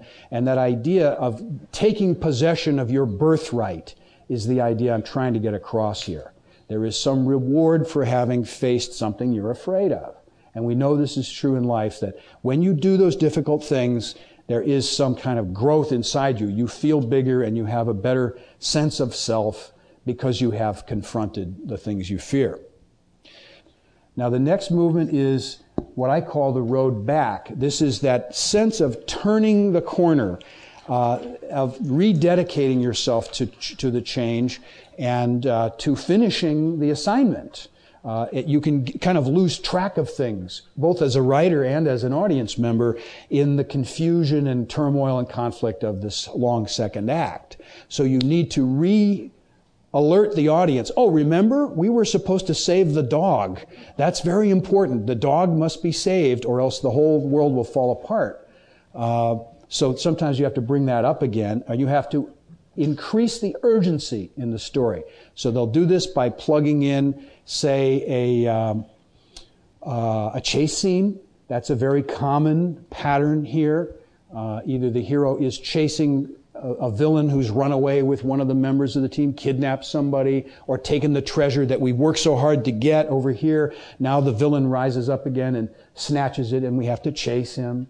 Uh, it's that conventional scene from all the old Roy Rogers and Lone Ranger stories. Every half hour episode of Lone Ranger or Roy Rogers ends, the climax really is the bad guy gets away and the hero has to gallop along shooting, you know, at him and eventually either lassos him or jumps from one horse to the other and drags him to the ground. They have their last final punch out and uh, the hero wins and, and everybody goes home. And we sing happy trails. So um, the, uh, the idea, though, is to uh, accelerate the intensity of, of the story. In the theater, they talk about racing for the curtain. If a director feels that the energy is lagging, he'll say, he'll, he'll slap his hands together in rehearsal and say, come on, we have to race for the curtain now. Meaning you've got to wake the audience up. There is a natural life cycle or sort of dream cycle to watching a film, which is that it's very intense, it takes a lot of your attention and energy, and you get exhausted at a certain point. It's almost as if you have had kind of mental orgasms, and this is the time to you start to sort of drift off here, and we need to wake you up again. So that's why they will put in some urgent new event, uh, new uh, uh, crash on the soundtrack sometimes. When I watched movies as a kid at the drive-ins, I would often fall asleep during these scenes about romance or something I wasn't interested in. And then suddenly there'd be a big bang on the soundtrack or the music would kick in again and I would wake up and I would know, oh, now the rest of the movie is coming. So you need to alert the audience that uh, we're in the final movement. And the last two stages, 11 and 12. 11 is this uh, whole arc of the return uh, as Michael said in his examples, uh, of the firm, for instance, uh, a lot goes on here because there are many levels that have to be resolved.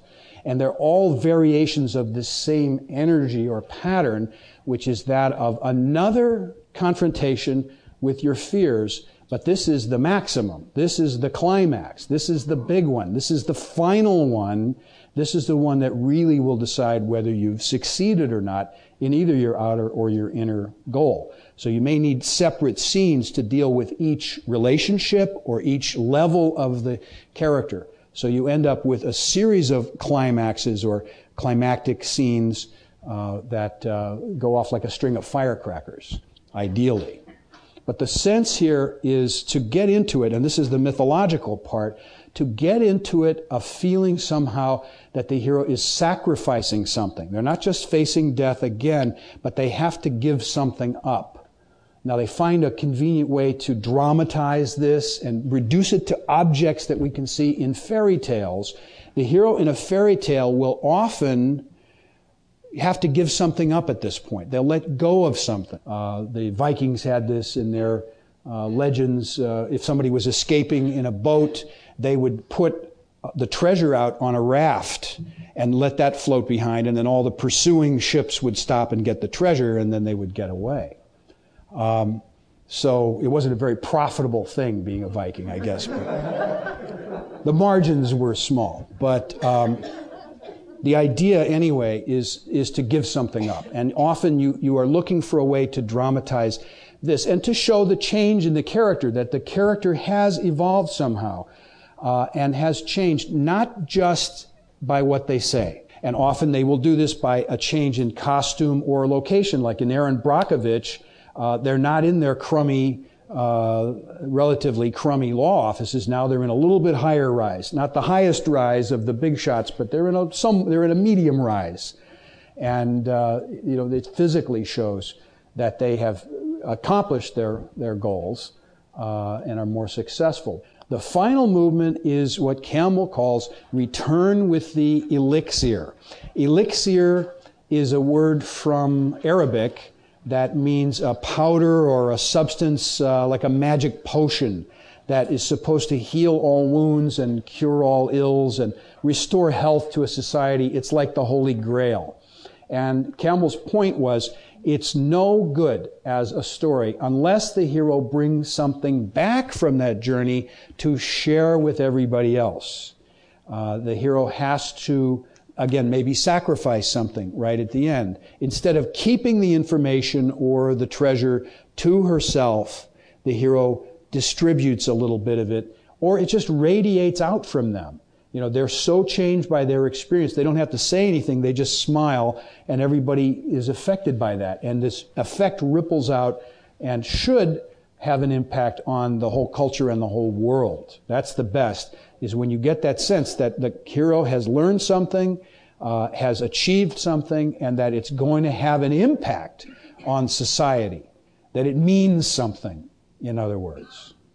So this is the idea of the journey, and I just want to say that um, there is, I think, something magical about this, about this way of thinking that corresponds with human physiology or human psychology, I don't know which, but I just say that if you do this properly, it has an effect on the audience. And somewhere, maybe several times, but especially right at this resurrection and return with the elixir part, there can be a sort of pulling of a string.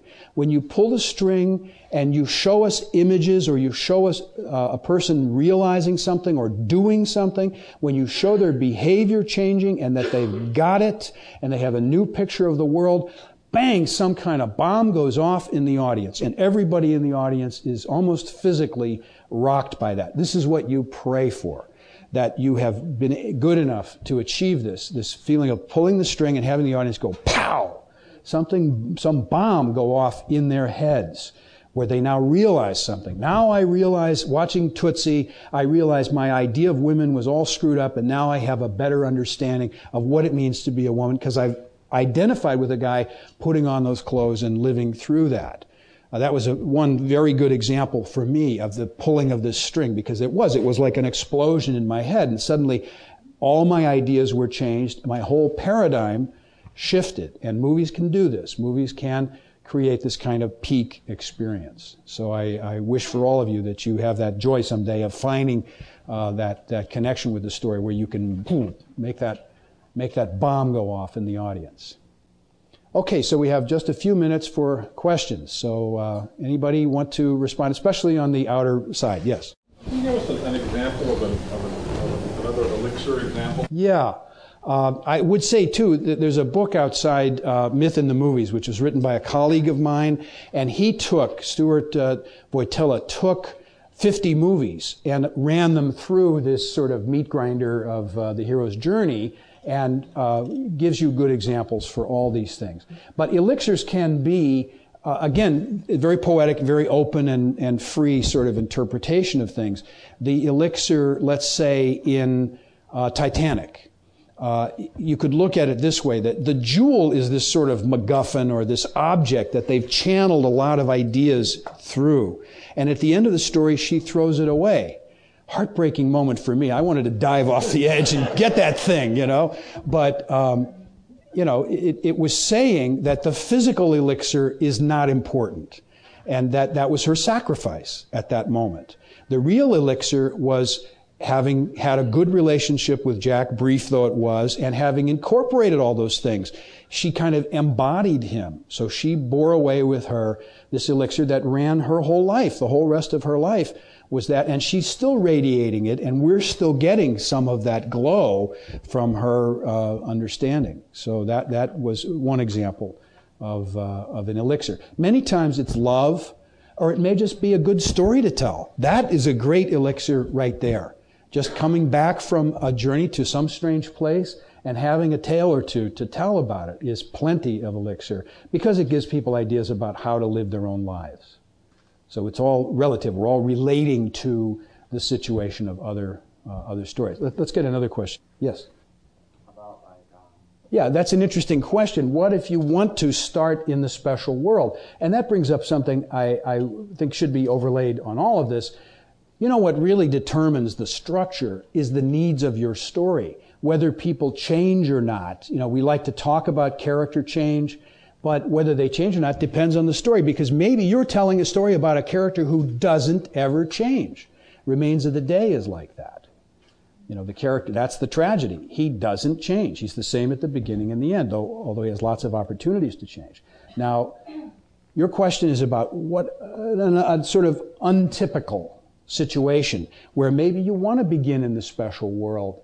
The ordinary world is still implied in that you know, and we may go back and visit it later. This one structure you could be using here is the short story structure. Because short stories are so short, they like to start them in the middle or almost near the end or, you know, at some point very deep into the, the story. And then we catch up. Later we'll come back and review that or there'll be a flashback, you know, or, or there are structures where uh, you begin at the end with the death of the hero and then we come back and the rest of the story explains how we got there. Maybe following it in linear sequence or maybe jumping around. There are many, many possibilities here. And I just, I'm glad you asked the question because it points out that the needs of the story dictate everything, really. Uh, and so if your story is one about fragmentation, then maybe you don't want to follow this linear pattern. Or if it's about uh, the importance of this special world and the ordinary world is like an afterthought. It's like we do have to address it. We'll do one scene or one speech that talks about that, but basically it's all happening here. That's okay. That just depends on the needs of your story. Okay, I don't hear my dinger going off. Uh, I didn't. So that's why I didn't hear it go off. This is logic, cause and effect. All right, I am. I think that would do it for the questions now because we want lunch. Uh, do you want to talk about uh, the? Um, first of all, this is unplanned, but what is fascinating to me is you are taking a journey here. Sure. Because here you are, you started out, you were in your familiar world. And you came in either thinking, I'm ignorant about screenwriting, or I pretty much know this stuff, but I'll just see if I can get something new. And then I walk up here and start, you know, saying, well, I'm going to take you someplace new. We're going to take you someplace new. And admission, admit, now you got to admit this. The initial reaction is to refuse the call. But gradually, then you start to say, okay, I'll go along for the ride. I paid all this money. I'm going to stick with it. And what I'm doing is sort of dragging you into this. it's sort of like, well, yeah, I know these movies he's talking about, and maybe there's something there. And then at this point, you cross the threshold and Chris takes over. And it seems to me he is much more a part of this. I mean, he's taking you much deeper in this. I consider this approach a deeper sort of approach. It is more of a descent in a good way.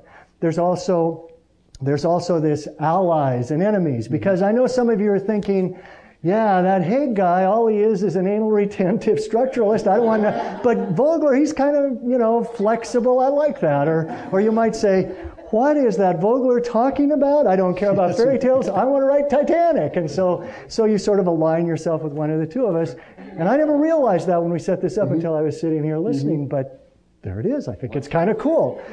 So you have one hour to go out, buy some stuff, eat lunch, and be back at one and o'clock. Come back reborn. Right.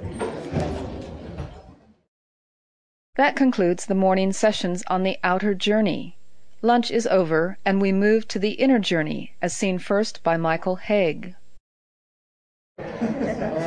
Okay, um, as you're sitting down before we get underway again, I'm going to make. Um, a very brief commercial plug. We had uh, support of a number of organizations to do this, but two in particular were co-sponsors of this. Some of you are very familiar because you already belong or you joined to get the discount to this seminar, which was uh, perfectly intentional. But uh, those are, first of all, the Scriptwriters Network, and they uh, provided the room and they helped immensely with promotion of this. There should be information out on the table about that group. Okay? This is, to me, not just advisable, but essential for you to join if you're here in LA, certainly, as a support system, a source of information, a source of access to people, a source of a terrific newsletter that has more of those things as well. And I, am a big believer in writers' groups just because it's nice to get energized here, but it's cold in front of that word processor. And it's nice once a month or so to encounter other people that have your passion and that don't think you're an idiot for trying to do this. And the Scriptwriters Network is so well organized, and, and I can't uh, speak of it too highly because it's just, to me, an essential group. The other group is the American Screenwriters Association. It is a national group. And one of the ways I heard it described once, which I thought was quite good, is it is the support system, sort of worldwide, for screenwriters until you are qualified to join the Writers Guild. They, they provide what the Writers Guild provides for the screenwriters who have sold scripts and are qualified to join that, although they do have members that are members of the Writers Guild as well. But the ASA is a national group, but it's actually worldwide now, that also has an e-zine as well as a newsletter. They are the sponsors of a wonderful screenwriting conference called Selling to Hollywood that's held the first weekend in August, and you should watch for that, or if you go to my website, it'll link you to that. But I think, but that group is also it provides you with discounts to Hollywood Reporter and different things. If you're forming a writers group in your own community, it'll help you do that. It's just a terrific group and it's growing quickly. It's really coming into its own. Enough about that. Okay. We're now going to begin my favorite part of this whole journey or this process. In fact, the very reason that Chris and I wanted to do this because it's to get into this deeper level, what we're referring to as the hero's inner journey. It's to go underneath the level of plot and structure and story, in a certain sense, at least visible story, to get to not only deeper levels of character, but also the deeper levels of meaning, the richness of the screenplay or the story or the movie that you're creating. Now, I have to begin, though, by giving you a really strong, whatever it is, admonition. And that is this stories exist first and foremost on the level of plot. Yes, we are going to go deeper. Yes, we were going to get into what is known as the character's arc and the theme of the story and the meaning of the story. But none of that can happen unless you have this visible journey in place. The deeper levels grow out of that visible level. This is what, first and foremost, is going to elicit the emotion. This is what's going to draw the audience in. This is what's going to draw the reader in. And this is a very, very difficult thing to internalize, to accept. And the reason it's difficult is because this is not why we go to the movies most of the time, and it's most of the time not the reason you want to write movies. See, I know why you're here. You are here because you want to write movies that not only touch people, but touch them deeply, that say something about the human condition, that reveal something about you, that allow you to get to that universal level to get to the level that Chris will refer to, or, or Carl Jung or Joseph Campbell as the collective unconscious. When you go see a good movie, you don't come out of the theater saying, Oh, I love that movie because I love that an ogre wanted to rescue a princess. Or I love watching them survive the Titanic, or certainly in something that gets even deeper or richer than that. You talk about the characters, you talk about the originality, you talk about the depth.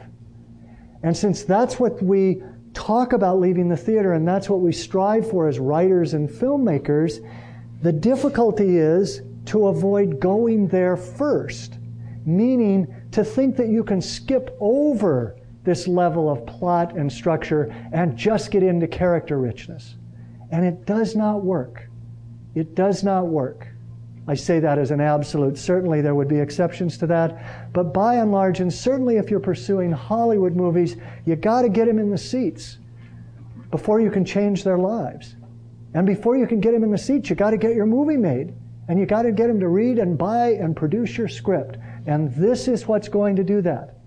Then, once you've got this in place, you can go deeper and get to that level of richness and meaning that is what you strive to do and that is going to increase the emotional experience and increase your connection to the audience or to the reader of your screenplay or novel.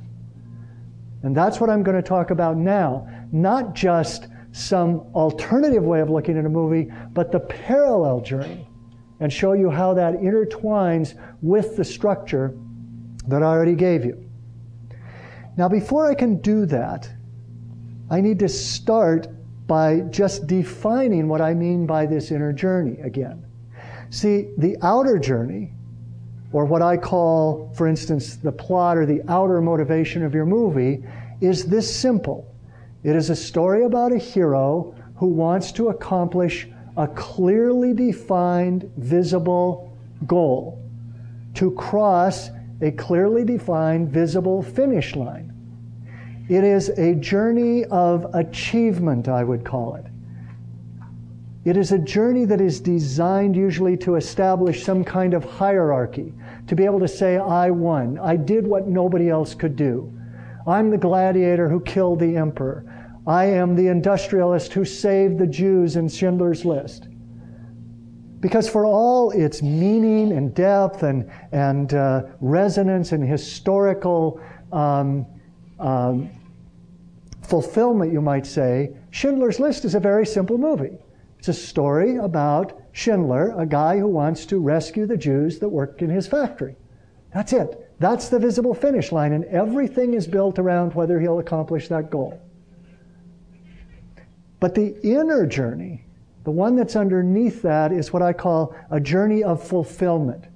It is the character arc from, you might say, from protection to courage, from fear to courage, it is from being unevolved to being evolved, to being fully realized. I like the Jungian term to be fully individuated, meaning fully defining yourself as an individual, as opposed to being defined by others. The heroes of movies are very often at the beginning defined by other people or by situation, by their parents, by their job, by the beliefs they've always carried about themselves. In the end of the movie, they stand up and say, No, this is who I am. It's not what you said I was. It's not who I've always thought myself to be. I define myself. I am complete and unique as an individual. And that's what that character arc is. And it runs underneath that. Now, in Shrek, the conflict in the visible journey, the obstacles that seem impossible to overcome are visible obstacles. Okay? They're a moat of lava it's a fire breathing dragon. It is Lord Farquaad who wants to stop him from taking the princess away in the end of the movie. It is the very essence of the journey. It's at the beginning, the obstacle is just those fairy tale creatures who are swarming around, infesting his swamp, in his opinion. They're visible things. It's the villain, it's the bad guy, it's the iceberg, it's the alien invasion, it's the magical powers of the lost ark itself that's going to keep them from, from retrieving it. It's all visible obstacle. But on the inner journey of the character, the one that runs underneath that visible level, the conflict and the obstacles come from within the hero. Now, I'm going to explain all this in more detail in just a second. But one other reason I love this part of it is because it should become so clear, and I want you to think always on these two levels as I'm discussing this, that I'm also talking about real life. I will often use the word we do this or you do this because the characters in movies are mirroring what we all do in terms of the own obstacles we face or create for ourselves and what keeps us from achieving our own destiny, our own fulfillment, our own individuation. So, the first thing you need to understand, to understand how that inner journey works, is that there are qualities of character that you must realize, that you must define for your characters. And the first of these underlying characteristics is what is the character's longing? Now, I'm going to use the phrase every. You know, I like to talk in absolutes. You've already figured that out, perhaps. And it, it never means everyone, and it doesn't mean without exception. I agree with Chris. You take all these ideas and then you see how they apply to your story, and you can see that there are movies that are exceptions and so on. But my belief about pushing the envelope or breaking the rules is the people who do it well are the ones who know the rules. So let's start by giving you the rules as if they apply to everything, and then we can look at how you can modify them or break them or bend them. It's like Gene Hackman in the, for, in the firm says, I want you to bend it. He says, how far do you want me to bend the rules? Just so long as you don't break them, he says, you know, and he's talking about being a corrupt attorney. But it's kind of like this. You can bend the rules as much as you can bend the rules as long as you don't lose the emotional involvement of the reader and the audience. And good filmmakers do that. But let's start by talking in absolutes. And the first absolute is in a movie, that explores character arc, that goes to this deeper inner journey level, the heroes always possess some longing. Longing is something that the hero says out loud that they want, but they are only paying lip service to it because they are too frightened to really step up and go after it.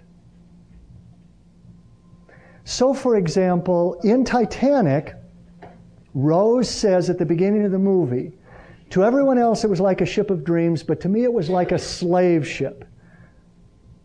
And then she said, Because I longed for adventure, I wanted passion in my life. And she feels trapped. So she's declaring this. This isn't something hidden from the hero. The hero is declaring, I want passion. I want adventure. Well, the fact is, Rose, you want some adventure. Uh, it's simple. All you do is say goodbye to Cal, the rich guy, say goodbye to your mother, and walk down the docks in Liverpool in 1912, and you'll find some adventure. of course, she doesn't do that because she's too afraid. She's paying lip service to that desire. The heroes of movies are bullshitting themselves at the beginning with whatever they say they long for because they don't have the courage to go after it. Now, sometimes the hero is not aware of their longing. And then it takes the form of what I call a need. A need is, in fact, I got uh, this image from Chris, uh, hearing him lecture once, and I love this phrase you use. He says, The heroes of stories very often begin the story with a piece missing. Something, they're not whole, they're not complete. And I like that image. A need is okay, it may seem like the guy's life is pretty together, or the woman's life is pretty together, but clearly there's some gap, there's some missing piece that they are going, they need in order to be fully realized. And we can see it, it's as plain as the nose on your face, but they don't get it. In fact, they're so afraid of it that they won't even express the need. And this is what goes on in both The Firm and Shrek. And I want to come back to the firm because well, we only talked about it on the level of plot before, but it is a wonderful example of the same character arc that I'm going to talk about for Shrek and that we're going to talk about with these other films later. And that is, in the firm, Mitch McDeere would not admit that something is missing from his life. But what he truly needs is to get in touch with the law. He has lost his ideals. He has lost his principles. And he wouldn't say that. He doesn't start the movie saying, Oh, yeah, I'd give anything to be a wonderful lawyer. I'd, be, I'd give anything to save people from injustice or anything like that. But we can see that he's awfully mercenary. Even though we identify, we start to see right away there's a dishonesty to him. He lies in that interview about his brother, and I'm going to tell where that is revealed more clearly. And the same thing in Shrek. Shrek acts as if his life is fine. Okay, he's this ogre, he's got his swamp. It's all sort of roped off, or he wishes it was eventually because it gets infested with fairy tale creatures. But he would say, oh, yeah, everything's perfect. And yet we can see there's something missing because, of course, he has no one in his life. He's completely disconnected from anyone else. So, the hero begins with a longing or a need. But when the hero expresses the longing, you as a writer then are going to come into the picture and you're going to do something really nasty. Okay? You are going to say, okay, you say you long for adventure, Rose. I'm going to give you that. Because I'm going to present you with the brass ring that is the embodiment of what you have always longed for. So, what pops up into Rose's life. Here's Jack. You know, he's dirt poor. He's down in steerage. He had to sort of win his passage. He practically sneaks aboard the ship. But he is the embodiment of passion and adventure. And that's how she sees him. And she says, Great. I've always wanted passion and adventure. And so she goes after it, right? No, because she is terrified. Why? Well, that brings us to the next quality of the character. And that is the character's wound. Your hero must have suffered some wound at the beginning of the film. Must have already suffered it when the story begins. Now, what I mean by wound is simply an unhealed source of continuing pain. A wound is an unhealed source of continuing pain.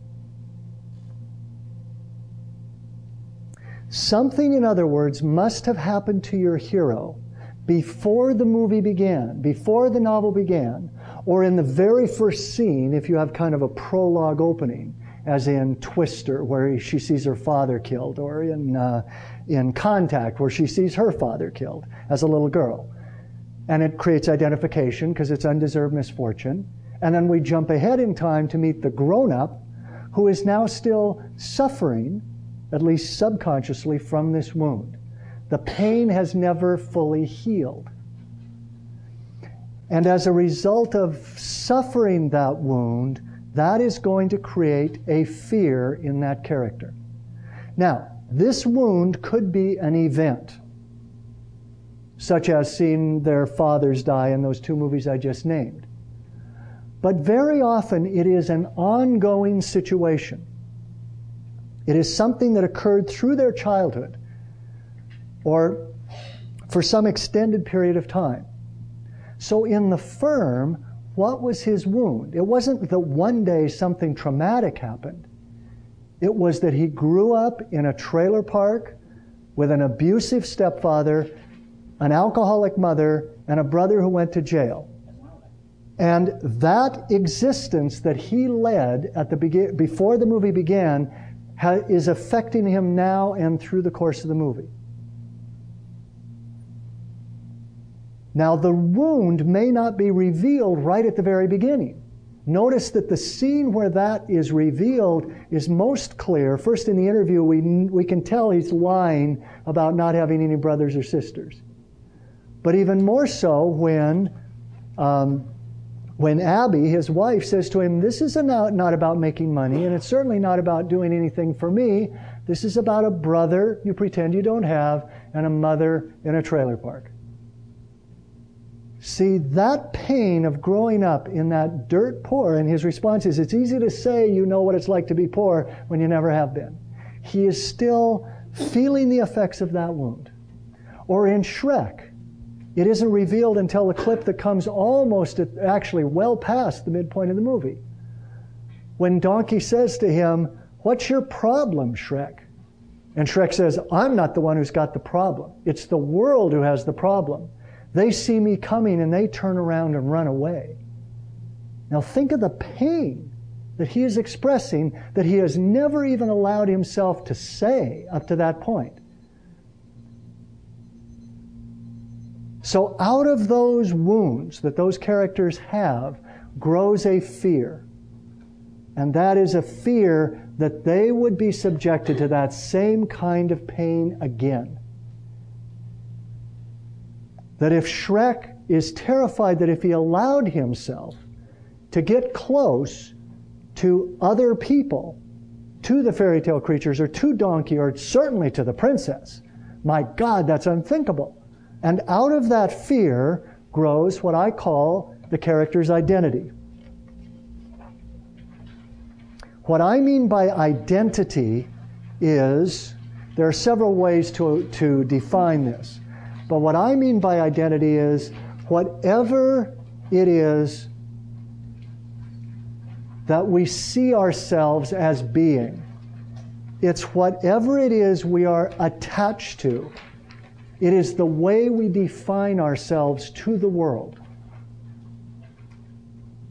So your identity, because this is just like real life, is whatever you latch onto to say, This is who I am.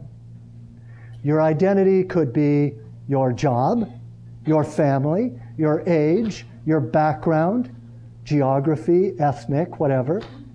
Could be your beliefs, could be your upbringing, could be your hobbies, could be your kids, could be your family, whatever. It's whatever you cling to, whatever you're attached to, that you say, This is who I am. But the thing about identity is, it's not true. It's not who you truly are. Because underneath all of that identity is what I call a character's essence or truth. And the best way to define essence is by what it's not. A character's essence is whatever would be left if you took away all of the elements of the character's identity. If you took away everything you're attached to, what would be left? If I took away your money and your possessions and your background and your family and your beliefs and your job, what would be left? That's who you truly are. It's that spiritual, if you will, it's that deeper, universal, invisible quality that is who a person truly is. An identity is just whatever it is that covers that up. Because here's the thing about identity it's sort of a good news, bad news situation. The good news is your identity will protect you. Whatever you fear as a result of the wound that you encountered, there's your identity to create a comfort zone for you, to create protection. There's a wonderful image in Shrek where, as soon as he meets the princess, he has this um, armor, this helmet from a knight in ar- knight, a suit of armor on his head, so the princess doesn't see him. Okay, that they just didn't pull that out of the air. That's very symbolic because that's what every character in every movie does. They put on a mask. It's this false front, it's this protected armor that keeps us from exposing who we truly are and protects us then from experiencing that pain that we are terrified of. Now, why do we need to do that? Why all the fear of showing who we truly are? Well, couple reasons. One, because to strip away that armor exposes us to being wounded again. Why do you think it is that Mitch McDeere won't, you know, so goes after this affluent place where he can make more money than anything else? See, there's that wonderful moment in the firm where he goes into the firm, and this is great screenwriting because there's no dialogue to it. It's a very brief scene. He walks in all alone into the law library, surrounded by the law, and he doesn't even notice it. What does he notice? The table. And he sits down and he just runs his hands along that marble table because that's what he has longed for. That's what it is he's after. It's wealth, it's affluence, it's status. It's this is no trailer park. Okay? So the good news is your identity protects you. Bad news is you don't get to be who you truly are. Don't get to be who you truly are. And that brings us to what I think is a great little trick that I created. To figure out what your hero's identity is, or what the identity of a character in a movie you see is, just ask yourself, how would my hero fill in the blank to this sentence? I'll do whatever it takes to achieve my goal. I'll do whatever it takes to get what I'm after. Just don't ask me to blank because that's just not me. That's an identity statement. It's not, I don't like to do that. It's not like saying, no, I don't like radishes. Okay? That's not an identity statement, it's just a preference. It's when you ask me to do something and I say, oh, no, no. No, no, no, no, no, no, that's not me. I don't do that. I don't do that. That's an identity statement. I'll do whatever it takes.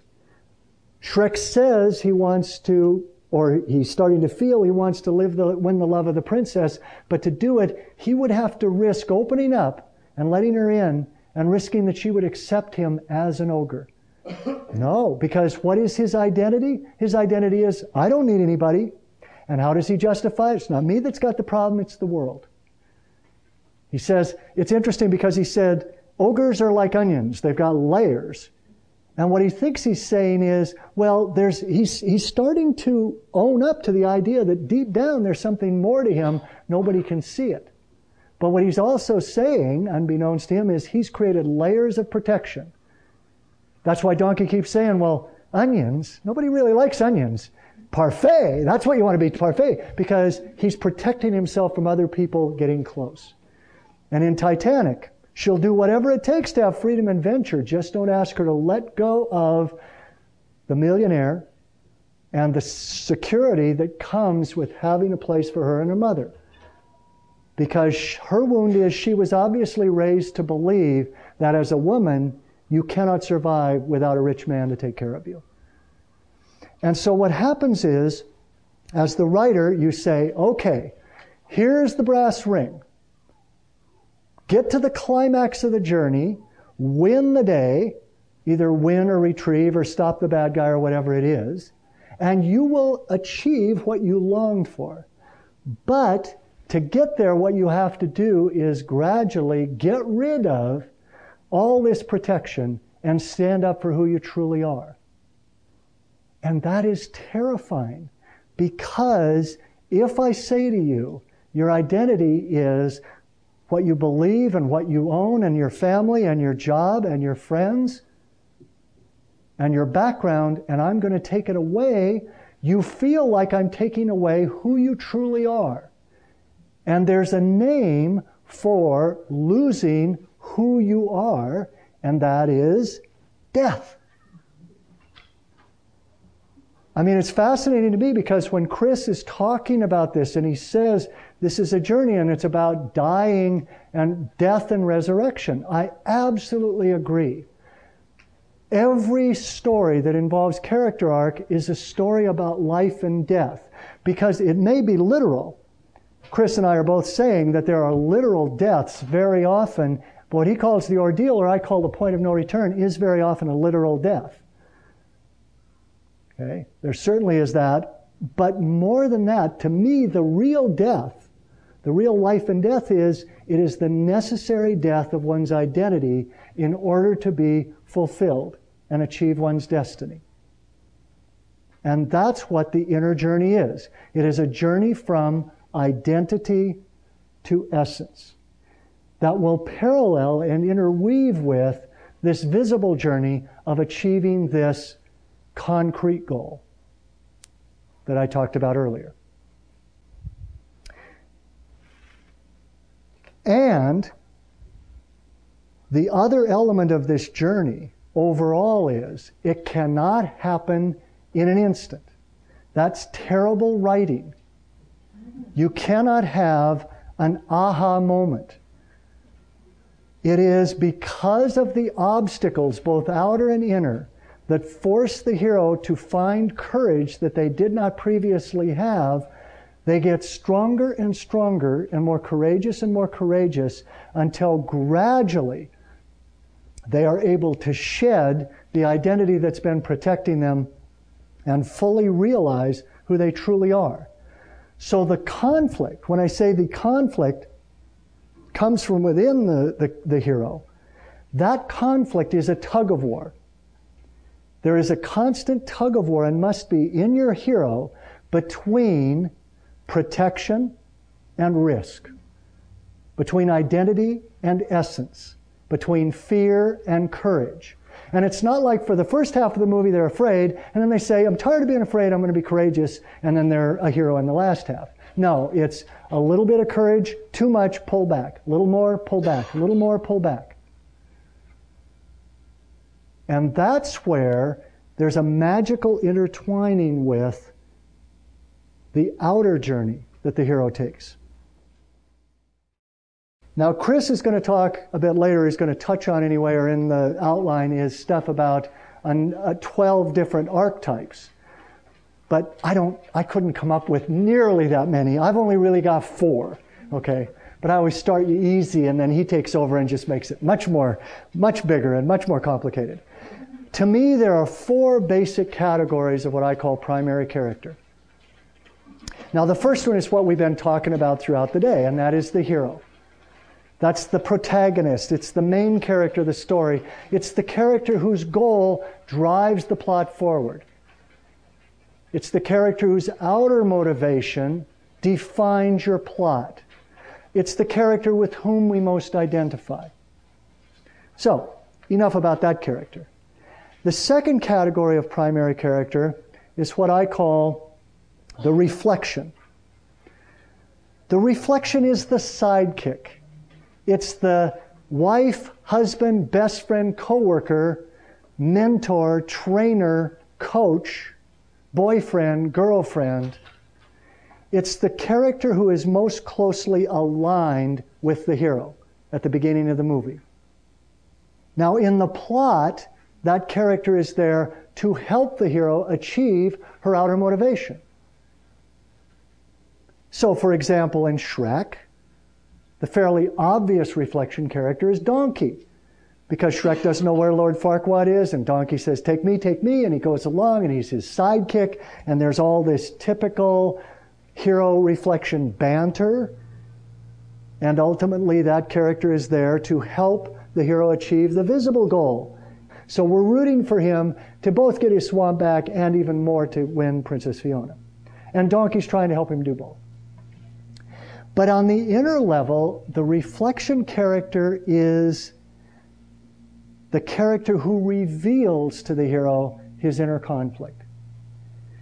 It's kind of like a conscience, but in movie morality, doing the right thing means living in one's essence. What the reflection character does is say, keep saying to the hero, wait, wait, this isn't right. You shouldn't be doing this because, and this is very typical line of dialogue in many movies, it just isn't you. This isn't like you, the, the reflection will often say. You're not being yourself. What is Donkey? He's just always pushing Shrek. So come on, Shrek, wake up and smell the pheromones, he says. You got to go after the princess. And of course, Shrek resists. So the conflict with the reflection character will often be around this issue that the hero is not stepping up and being acting out of her essence. Okay? The next category of primary character is what I call the nemesis. The most obvious example would be a villain in a movie. But it could be an opponent. Apollo Creed is a classic nemesis character. Or it could simply be a good guy who's in opposition to the hero. In a movie like Amadeus, you have a hero who's a killer Salieri, and the nemesis is actually Mozart, who's a much more moral person, but because he's the character who most stands in the way of the hero achieving his goal, Mozart is the nemesis in that movie. Now, here we have pretty close to a villain in the movie Shrek, because Lord Farquaad is the nemesis. Why? Because the nemesis is the character who is in the greatest conflict with the hero about achieving the goal.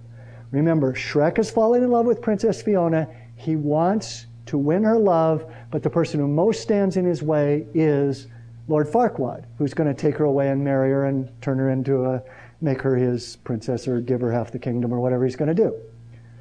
But on the deeper level, the nemesis is the character who embodies the hero's inner conflict. Remember, the hero's inner conflict is this tug of war between identity and essence. So the nemesis will always be there as an example to us and to the hero. Now, sometimes the nemesis is a bad example, an example of the dark side, you might say, of living totally in identity, and sometimes the good side. In the case of Shrek, the nemesis is the, uh, the nemesis, Lord Farquaad, is the embodiment of regarding ogres as less than human, so to speak, less as unworthy. Because he's constantly, oh, isn't this cute, he says at the end.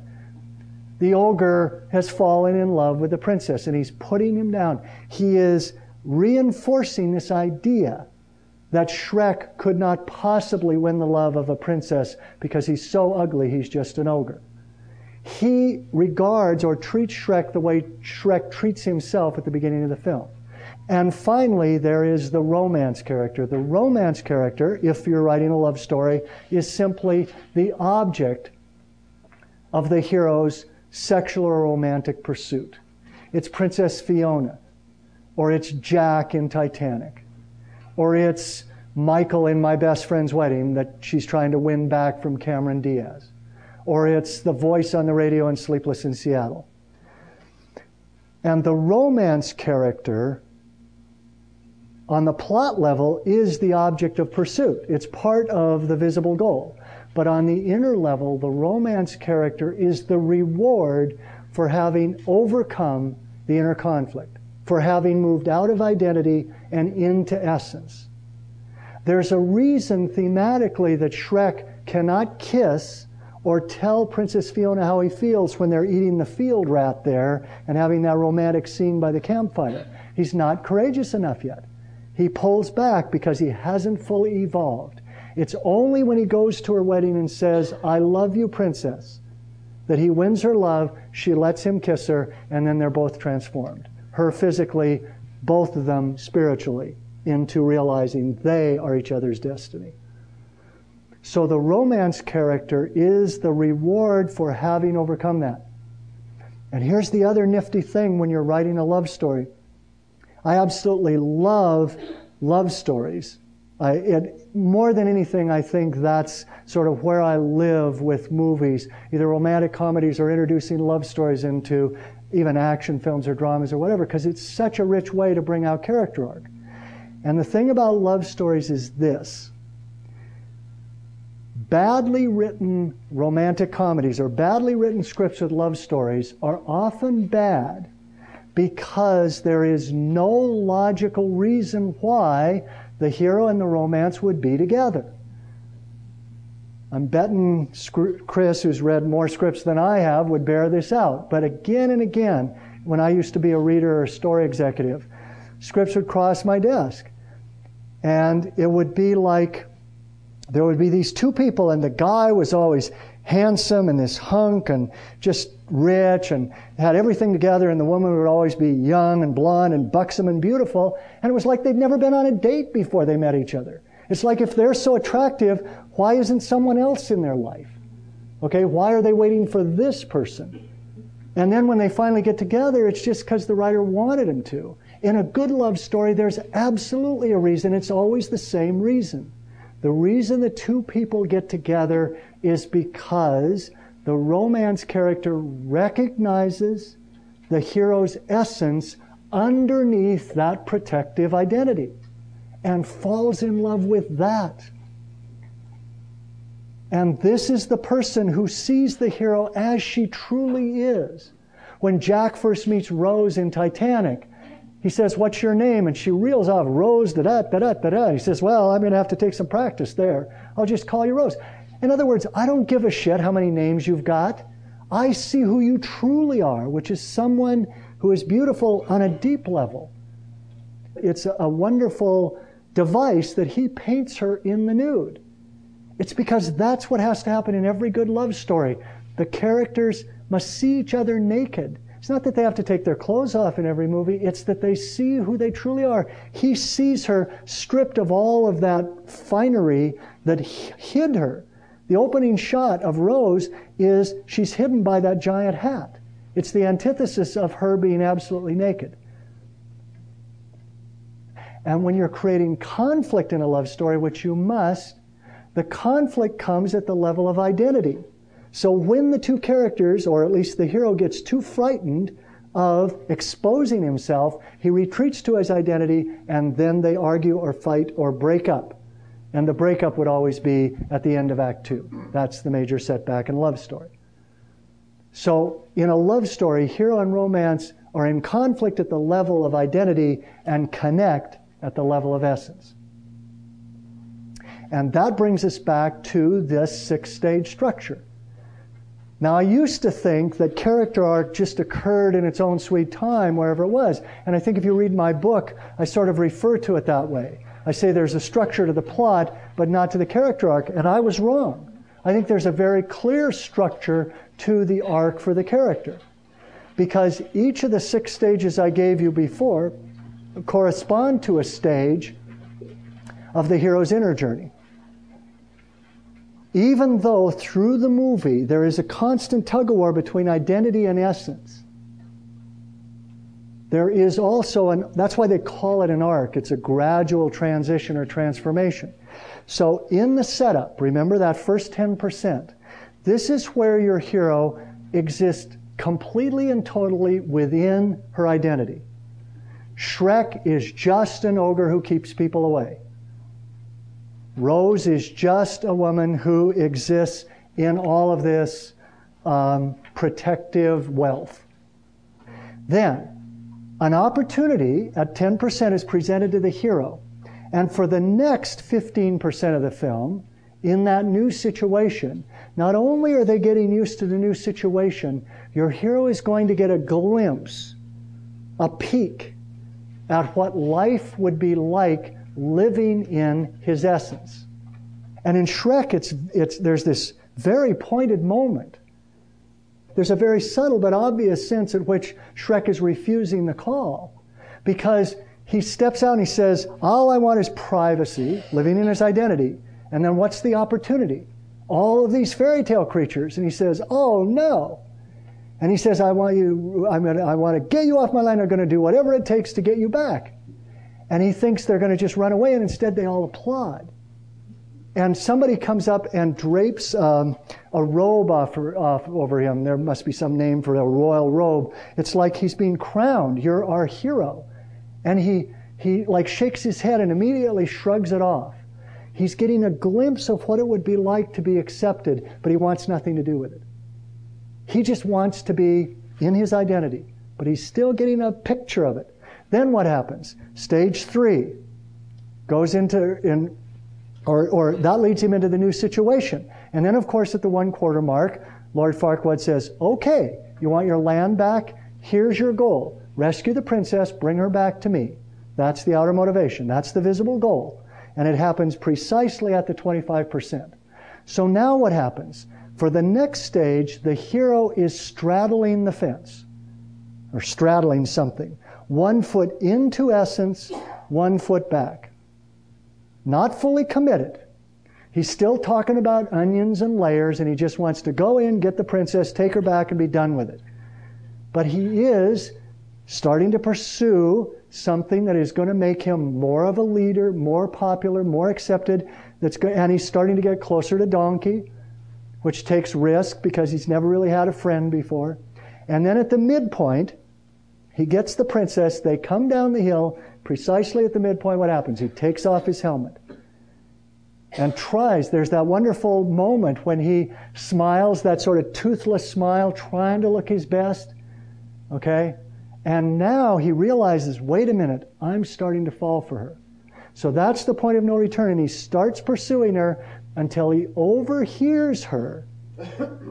he gets too frightened when he hears her talking about ogres as too ugly and you can't have a relationship with an ogre. He doesn't know she's talking about herself because she's also retreating at that point to her identity. But that's when major setback. Typical for a romantic comedy, which is what this is, the two people will separate at that point. And of course, then the audience thinks that all is lost because what's happened is on the inner level, once the character passes the point of no return, they fully commit to living in their essence. Shrek is going to open up and risk doing that, and now the outside world starts coming in. He doesn't think she can love him. Lord Farquaad comes in and takes her away. And so the hero retreats. The hero gets finally so frightened of risking this new thing that they make one last try at retreating to their identity. And that really is the major setback at the end of Act Two. So they run away. And then she says what all heroes must then say in stage five. And that is wait a minute, this sucks. This may have worked for me at the beginning, but I've had a glimpse, I've had a taste of who I truly am. This doesn't work for me anymore. I can't do this. I have to go after who I truly am. I have to be myself. And I certainly have to find my destiny, which in a love story is the other person. And so that's the final push. It's saying, I don't care what it takes, I will risk death because I already I already experienced it. My identity is already dead. I can, I can do this. And they take every last ounce of courage they have until they reach the climax. And the climax is the moment not only of achieving that visible goal, it's the moment of fully realizing the character's essence. And that takes us into the aftermath. The aftermath is the part of the story where we say, okay, this is now the new life the hero is going to live having fully realized who they truly are. And so at the end of Shrek, we see him leaving the swamp that was his protection and leaving behind the fairy tale creatures because the fairy tale creatures were her identity. This is, a, this is really a movie about getting rid of the fairy tale definition of the way you should be or the way life is and defining themselves. So they ride off into the sunset and they're fully living their essence. And one last thing, which you may or may not want to hear, but as I said at the top, this is very much about real life. Everyone in this room has a visible goal. Might be slightly different, but you either want to finish a script, or you want to get an agent, or you want to finish your novel, or you want to get it published, or you want to get your movie produced, or you want to finish your film, or you have some brass ring you're after because you long at a deeper level to be a part of making movies. And you are pursuing that goal because it's part of your longing. That's the good news. But here's what I got to tell you we all pay lip service to what we long for.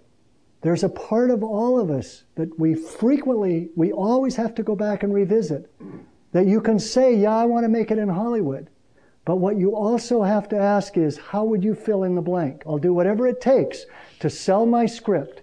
Just don't ask me to blank because that's the solution.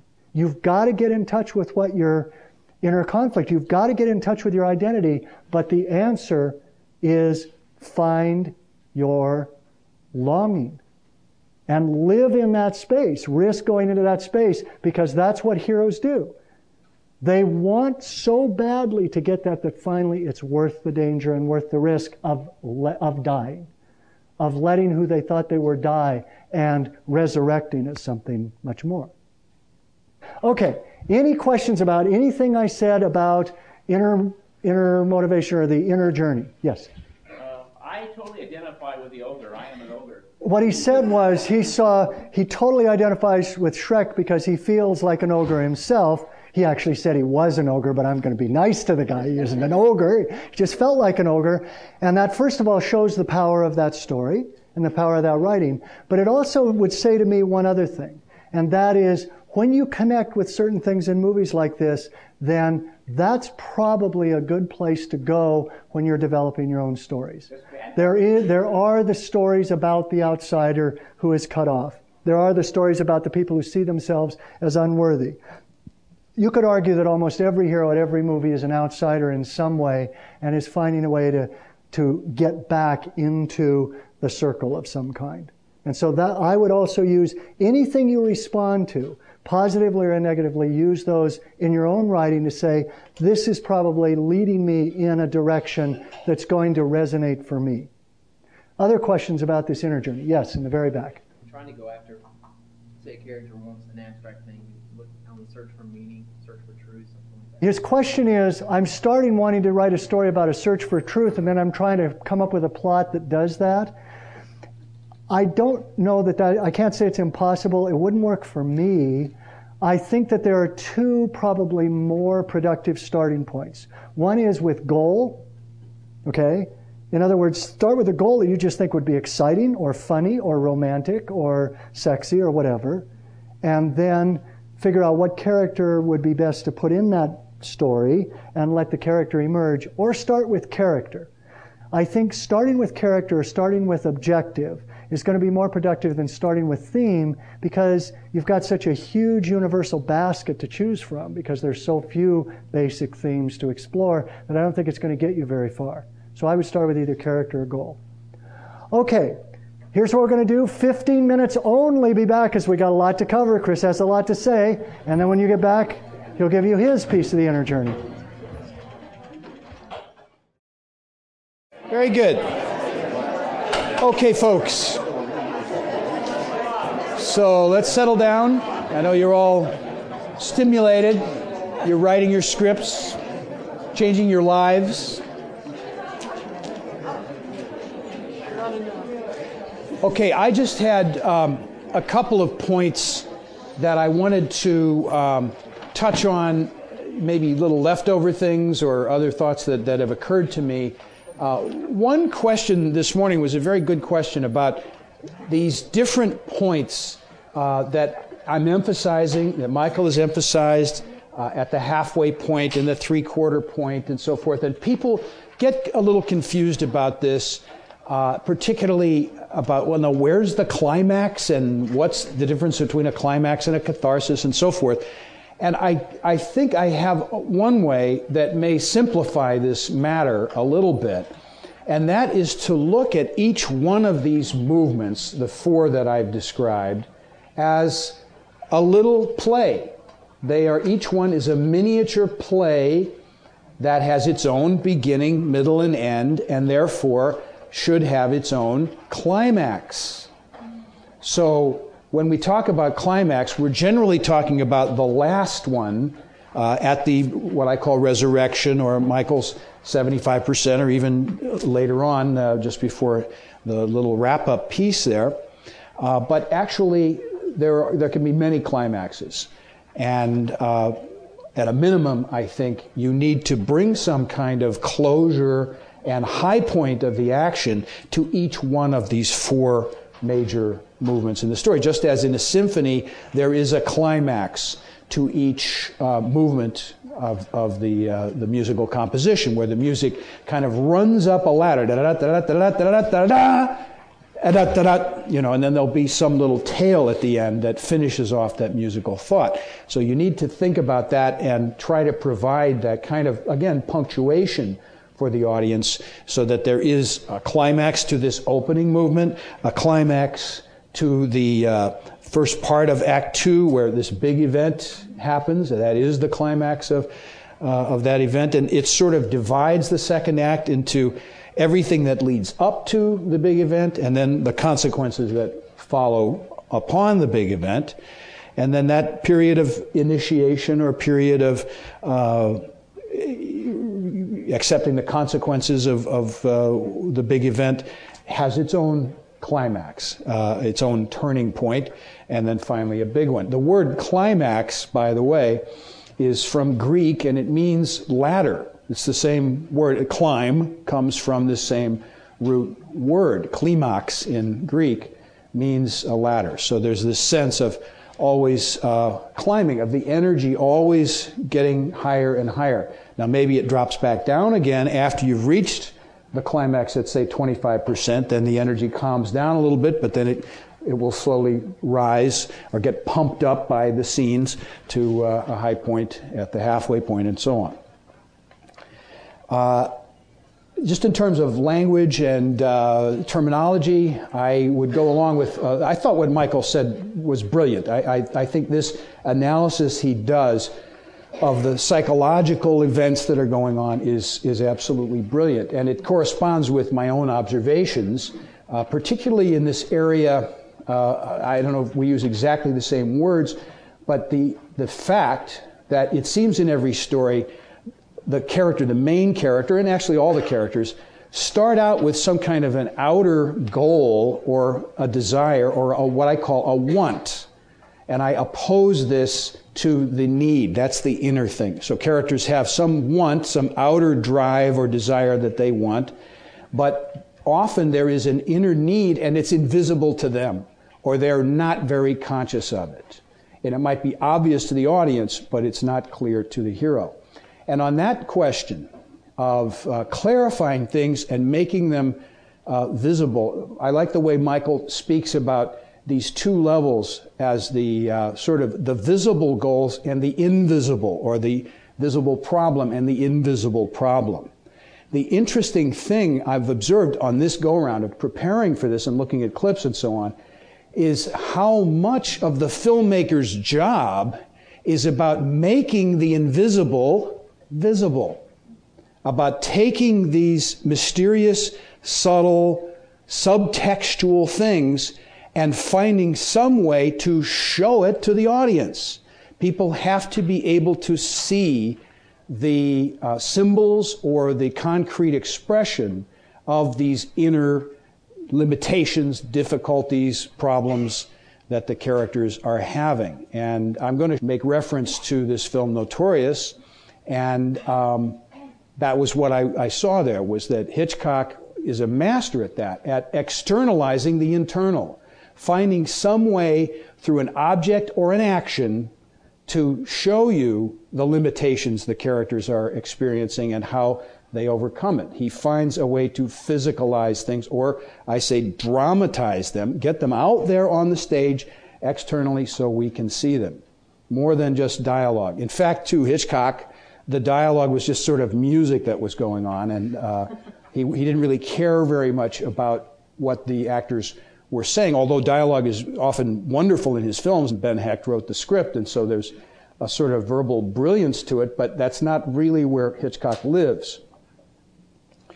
Okay, so we'll be looking for that as we go. Now, what I have uh, arrived at, I guess, is based on observation of scripts and working with scripts in the studio system and seeing time and time again the limitations.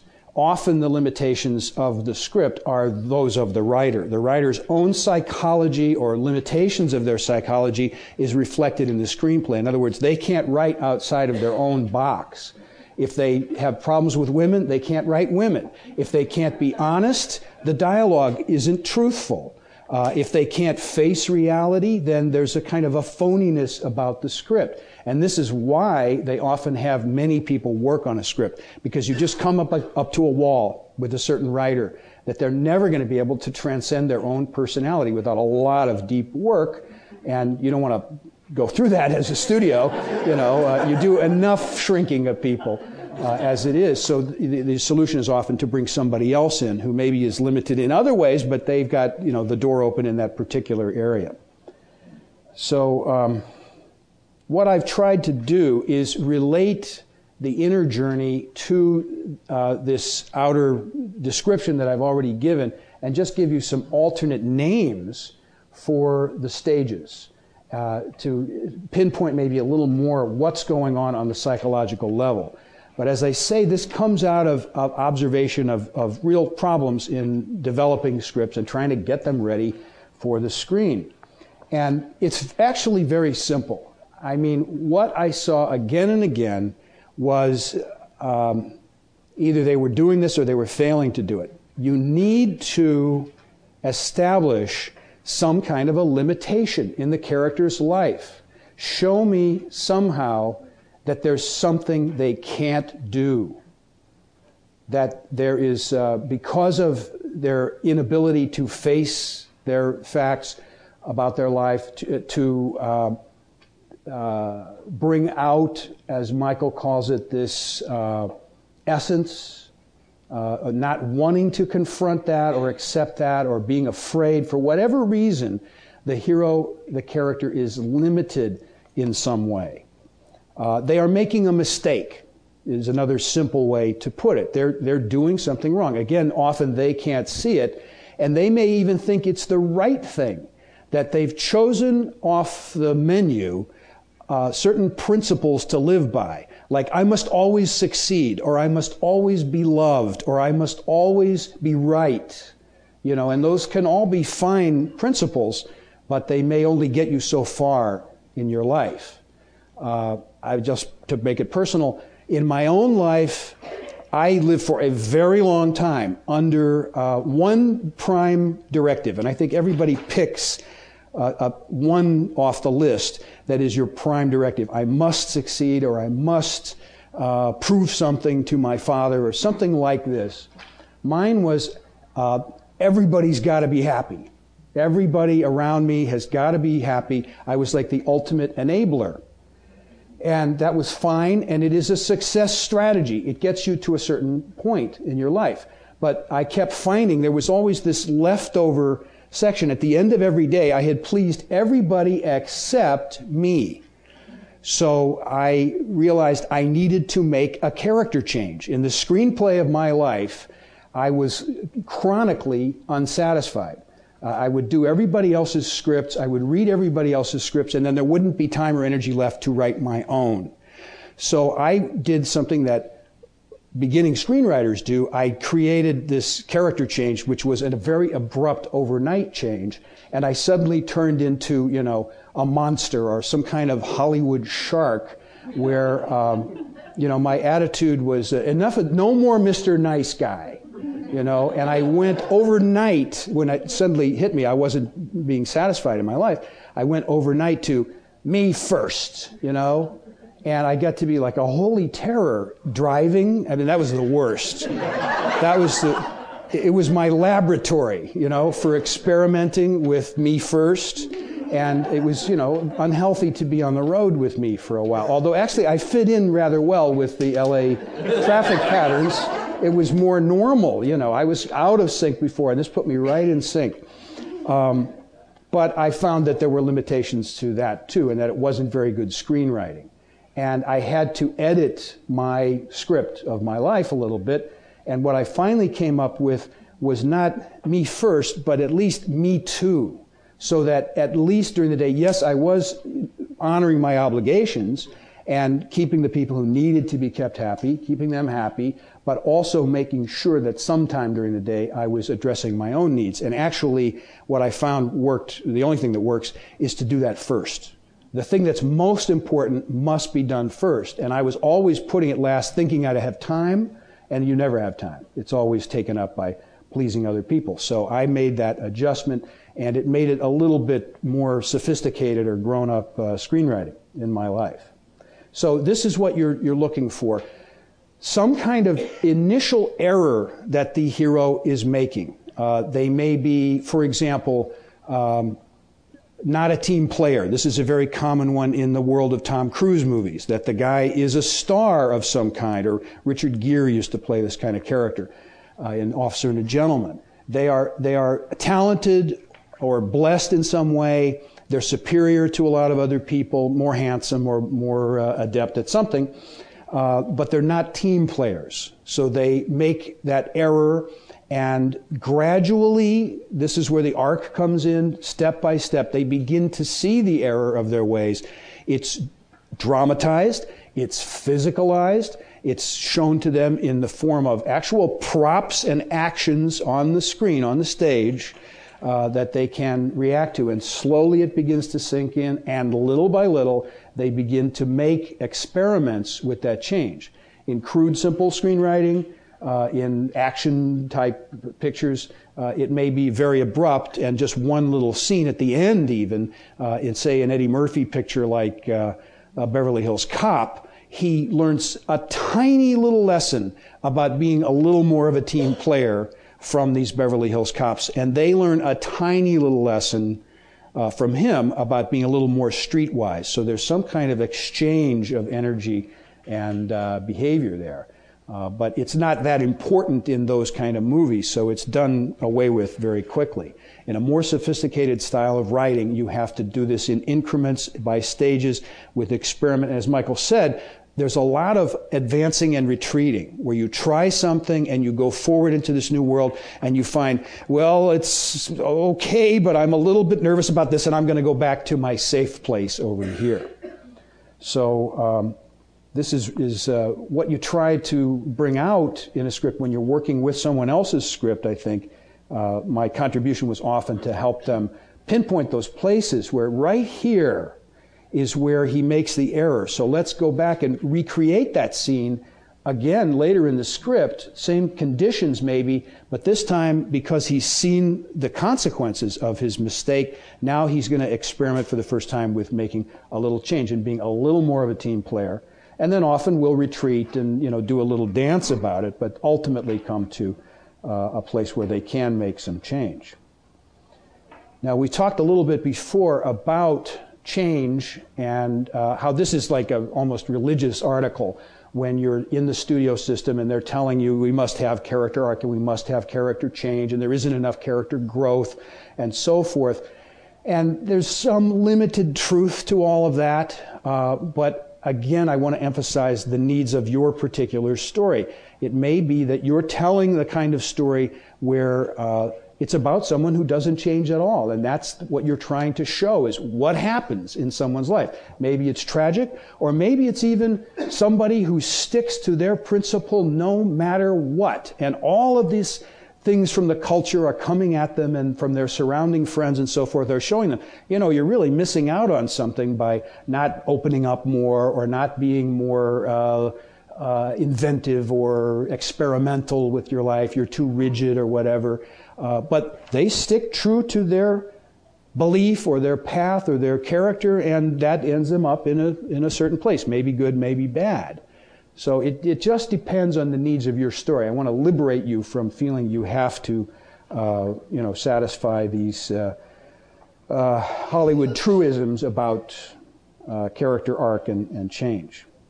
Anyway, I now want to go through the 12 stages and just describe briefly. At the beginning, in what uh, I call the ordinary world, there is a sense of limited awareness. That's the word here. Limited awareness. The person often is um, conscious of their limitations, but they don't know how to get out of it, or they're so attached to their crutch or their dependency or their coping mechanism that they can't imagine ever escaping from it. Uh, what we're talking about here, both for the audience and for the character, is consciousness.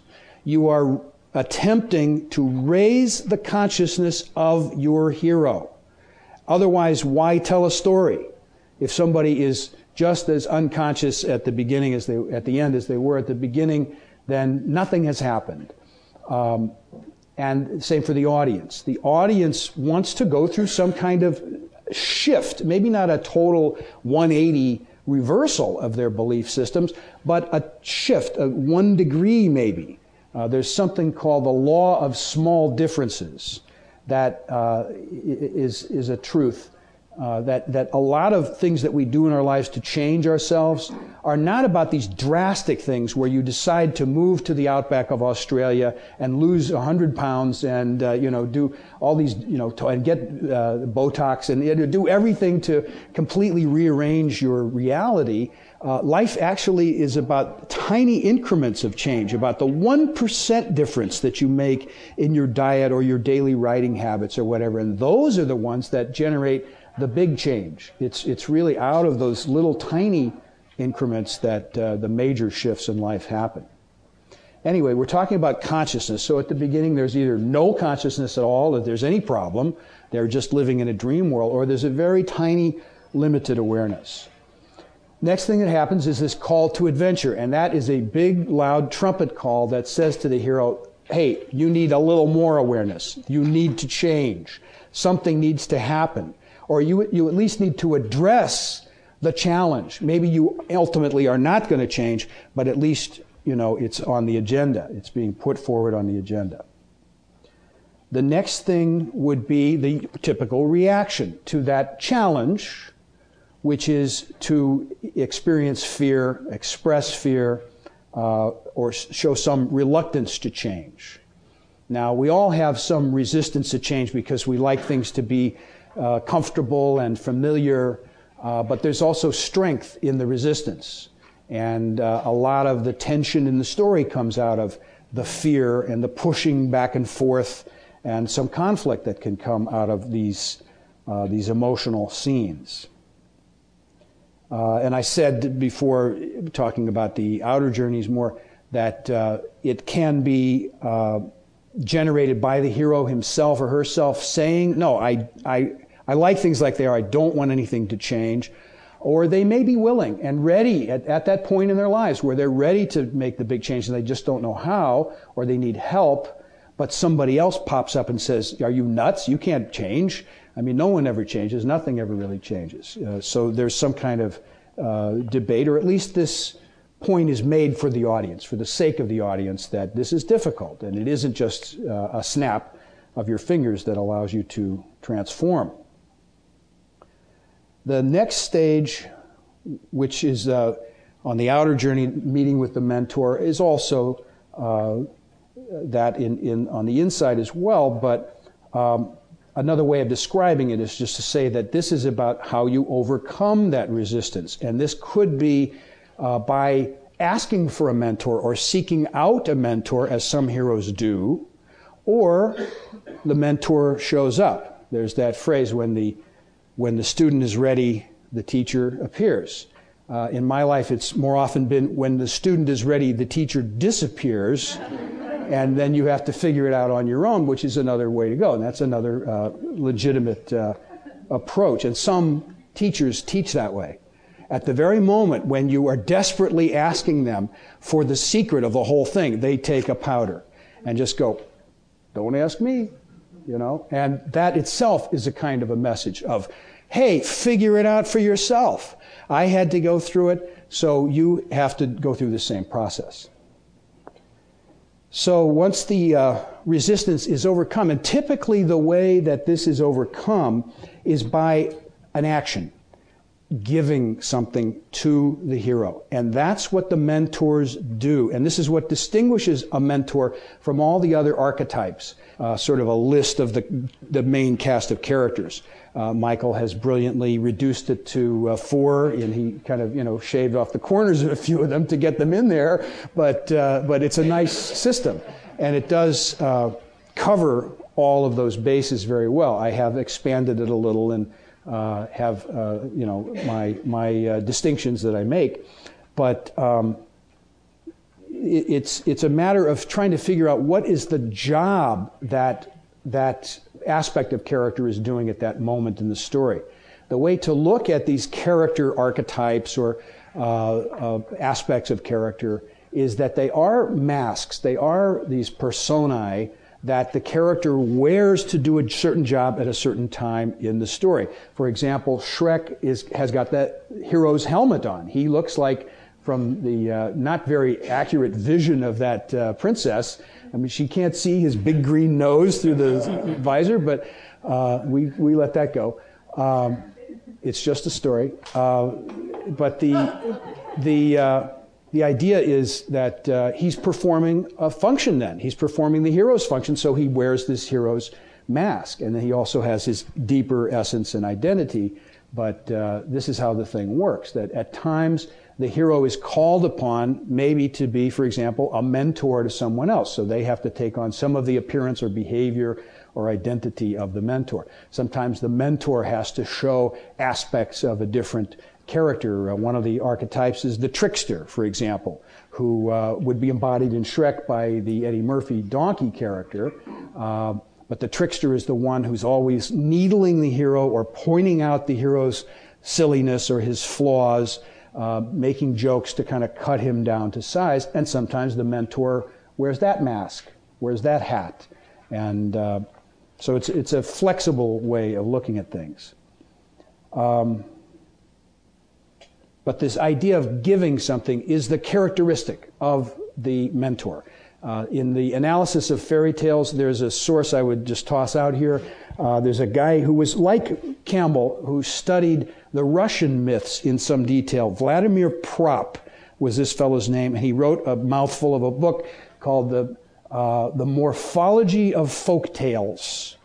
And uh, he was talking about the fact that in the, the Russian fairy tales that he sampled, he saw these same character types show up again and again. And there was always a donor character, what I call the mentor, who gave something to the hero. So this is a, a, distinguishing feature. And if you don't, if you have a mentor who's wearing the costume and embodying, say, the stereotype of a mentor, like a Gandalf in uh, The Lord of the Rings, he's not really fulfilling the function unless he gives the hero something. Maybe an assignment, maybe a challenge, or maybe some magical equipment along the way.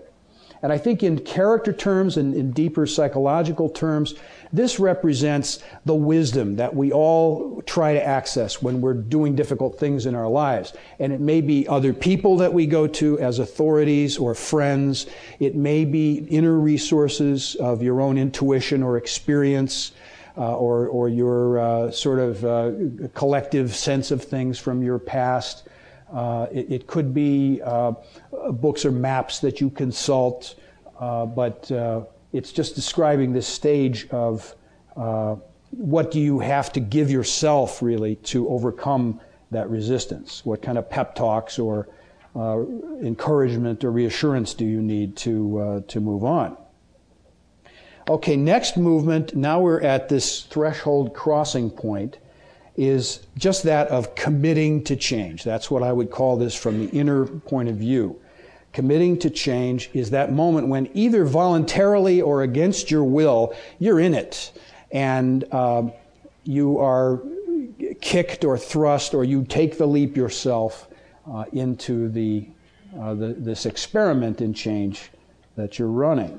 Um, and there, there is a sense of, of shutting a door, uh, of turning your back on the ordinary world and making that, that crossing. So there should be some physical distinction and also some emotional costs, maybe, at this stage uh, for, uh, you know, it's one thing to think about making a change, one thing to talk about making a change, and yet another thing to actually begin to make the change.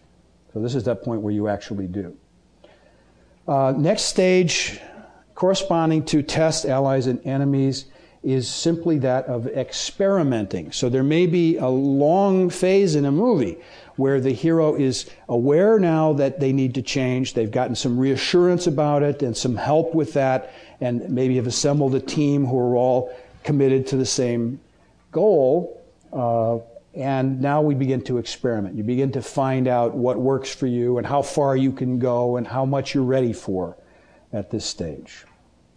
Then approach is what I would call for the inner journey, uh, preparing for the major change. And this again is a, a period of rehearsing and, and also there's a turning here.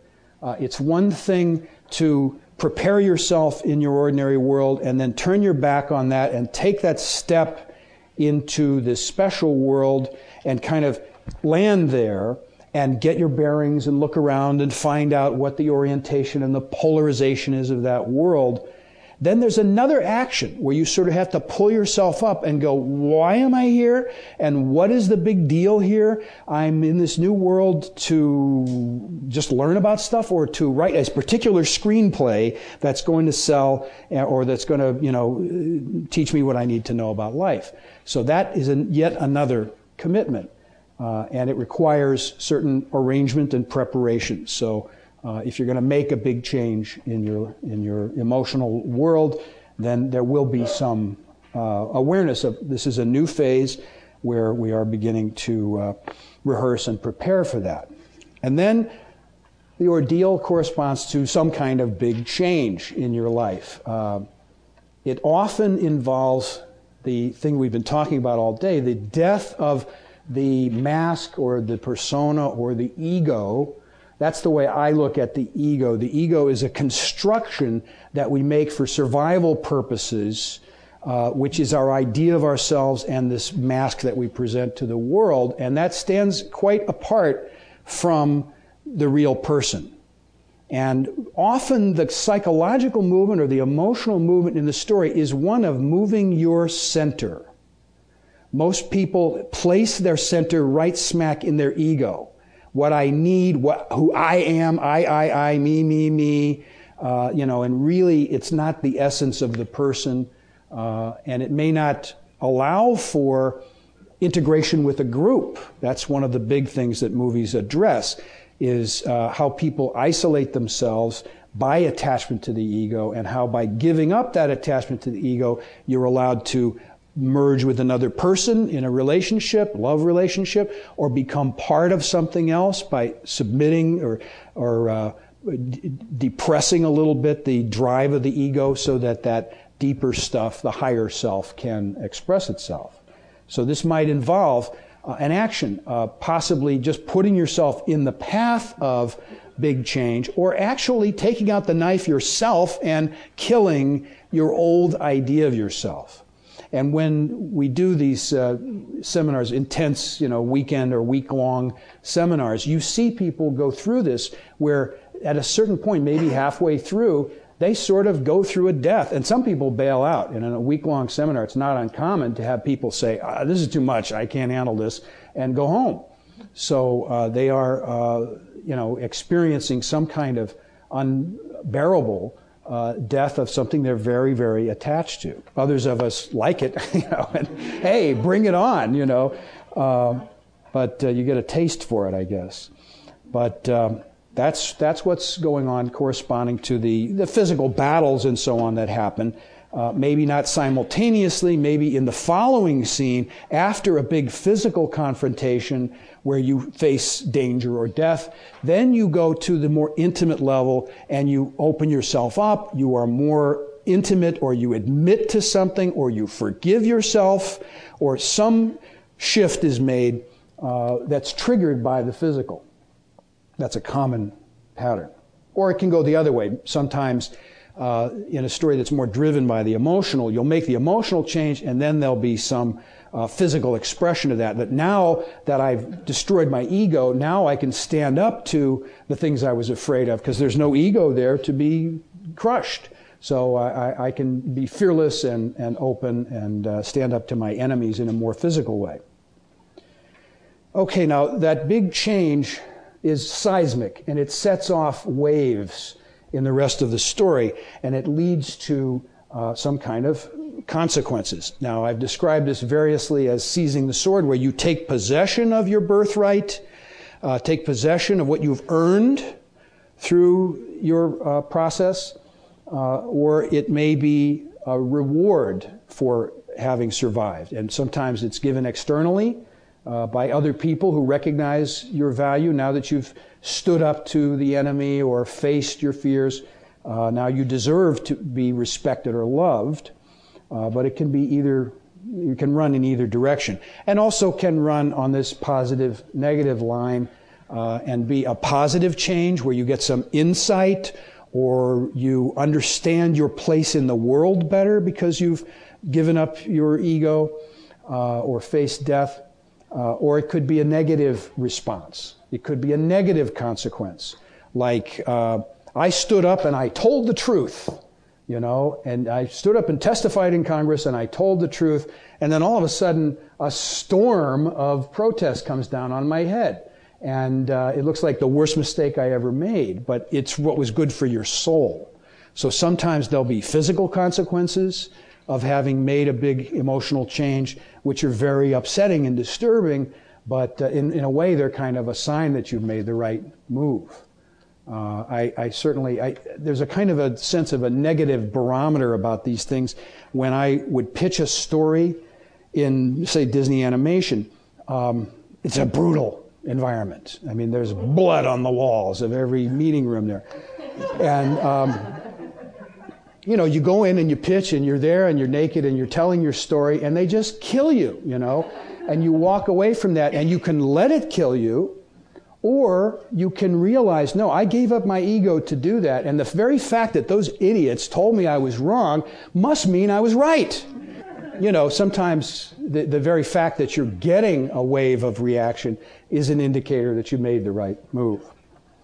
But there will be consequences, and that's what that one is about the consequences of unleashing this uh, seismic energy. Okay, now we come to the road back and this, as Michael has pointed out, is often some kind of a setback in the story or a reversal of the uh, energy that has been going well. Now suddenly it's not going well again, or it looks like all is lost.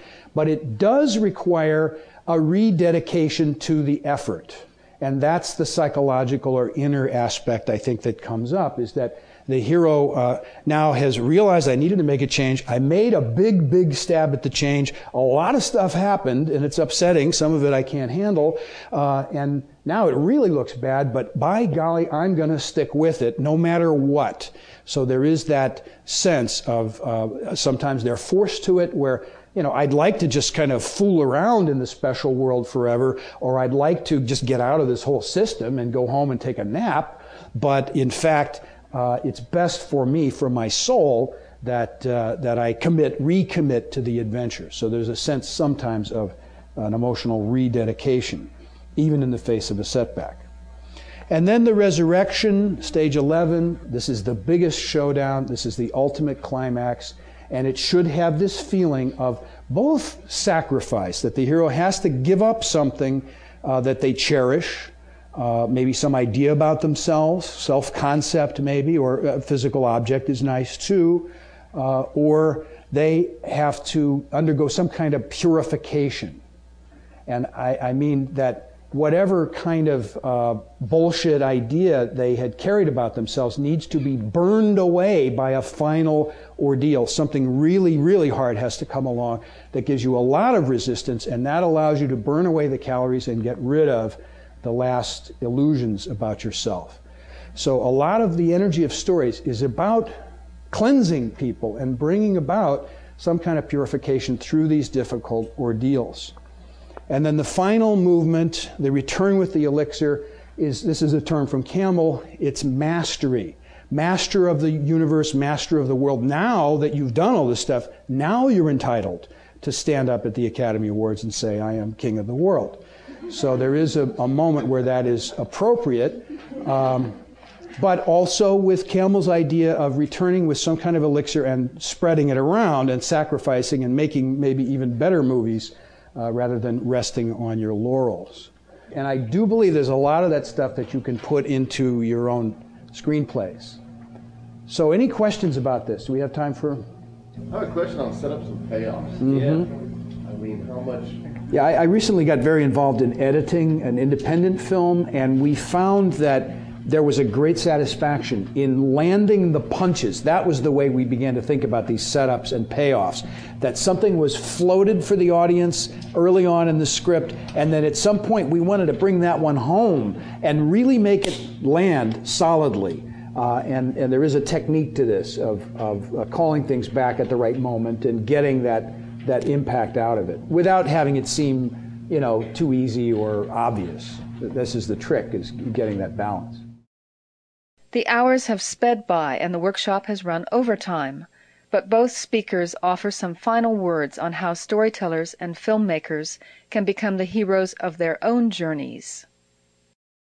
Well, just my last sort of uh, blessing for you all is just to put this in a perspective of what are we as writers. I always like to bring up this idea that we're part of a long tradition of storytellers, and the storytellers really were the shamans or the wise old men and women of the tribes, and they had a job to do, which was to leave their bodies, go out on these uh, vision quests, and bring something back to share with everybody else. Sometimes a song, sometimes a dance, sometimes a story. But that's our function, and it's a very important function. And the world needs your stories more than ever right now because they have a healing capacity. They have the ability to give people some frame of reference, something to compare their lives to, and maybe some answers in the mysteries of life. So uh, go out there and do your shamanic work because uh, the world certainly needs it. So blessings on you. Good luck.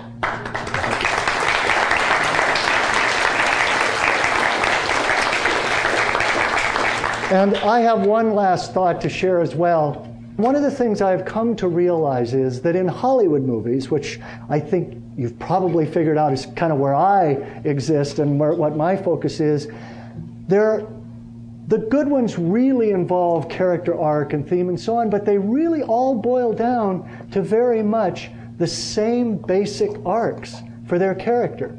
And there are really only three that recur for characters in movies because I think they recur for all of us, and I think they're particularly American. I think they're particularly strong in this culture. And you'll see them told in different ways and developed in different ways in different movies, but they really consistently occur. And those three things are first of all, the, the three arcs, the three transformations that characters need to make. The first is to stand up for who you truly are, regardless of what other people think. So it is risking being who you truly are. The second thing is risking connecting with other people, giving yourself to others. It means romantically and that kind of risk, but it means giving to others in the way Shrek needs to do for even those fairy tale creatures, or giving to others in the way in Rain Man he gives to his brother. And the third is to stand up and do what is right, to do the moral, or in particularly in Hollywood movies, the honest thing.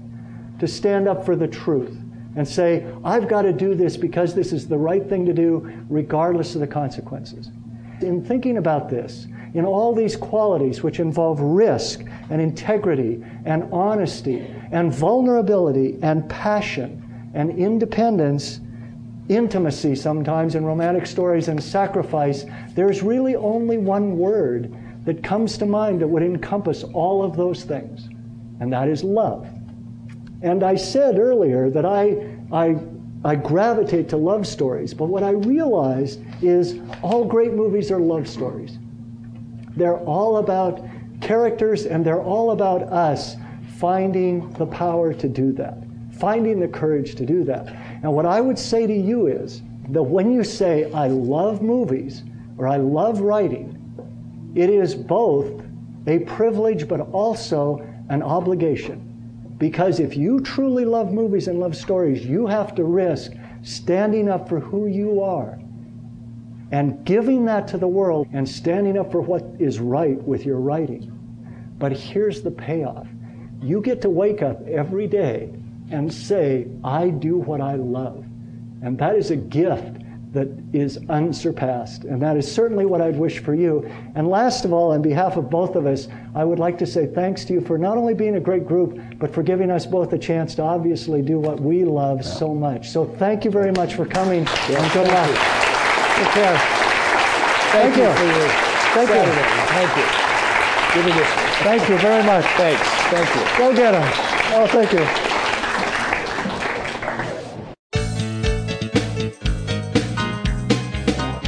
Thank you for listening, and good writing. Audible hopes you have enjoyed this program.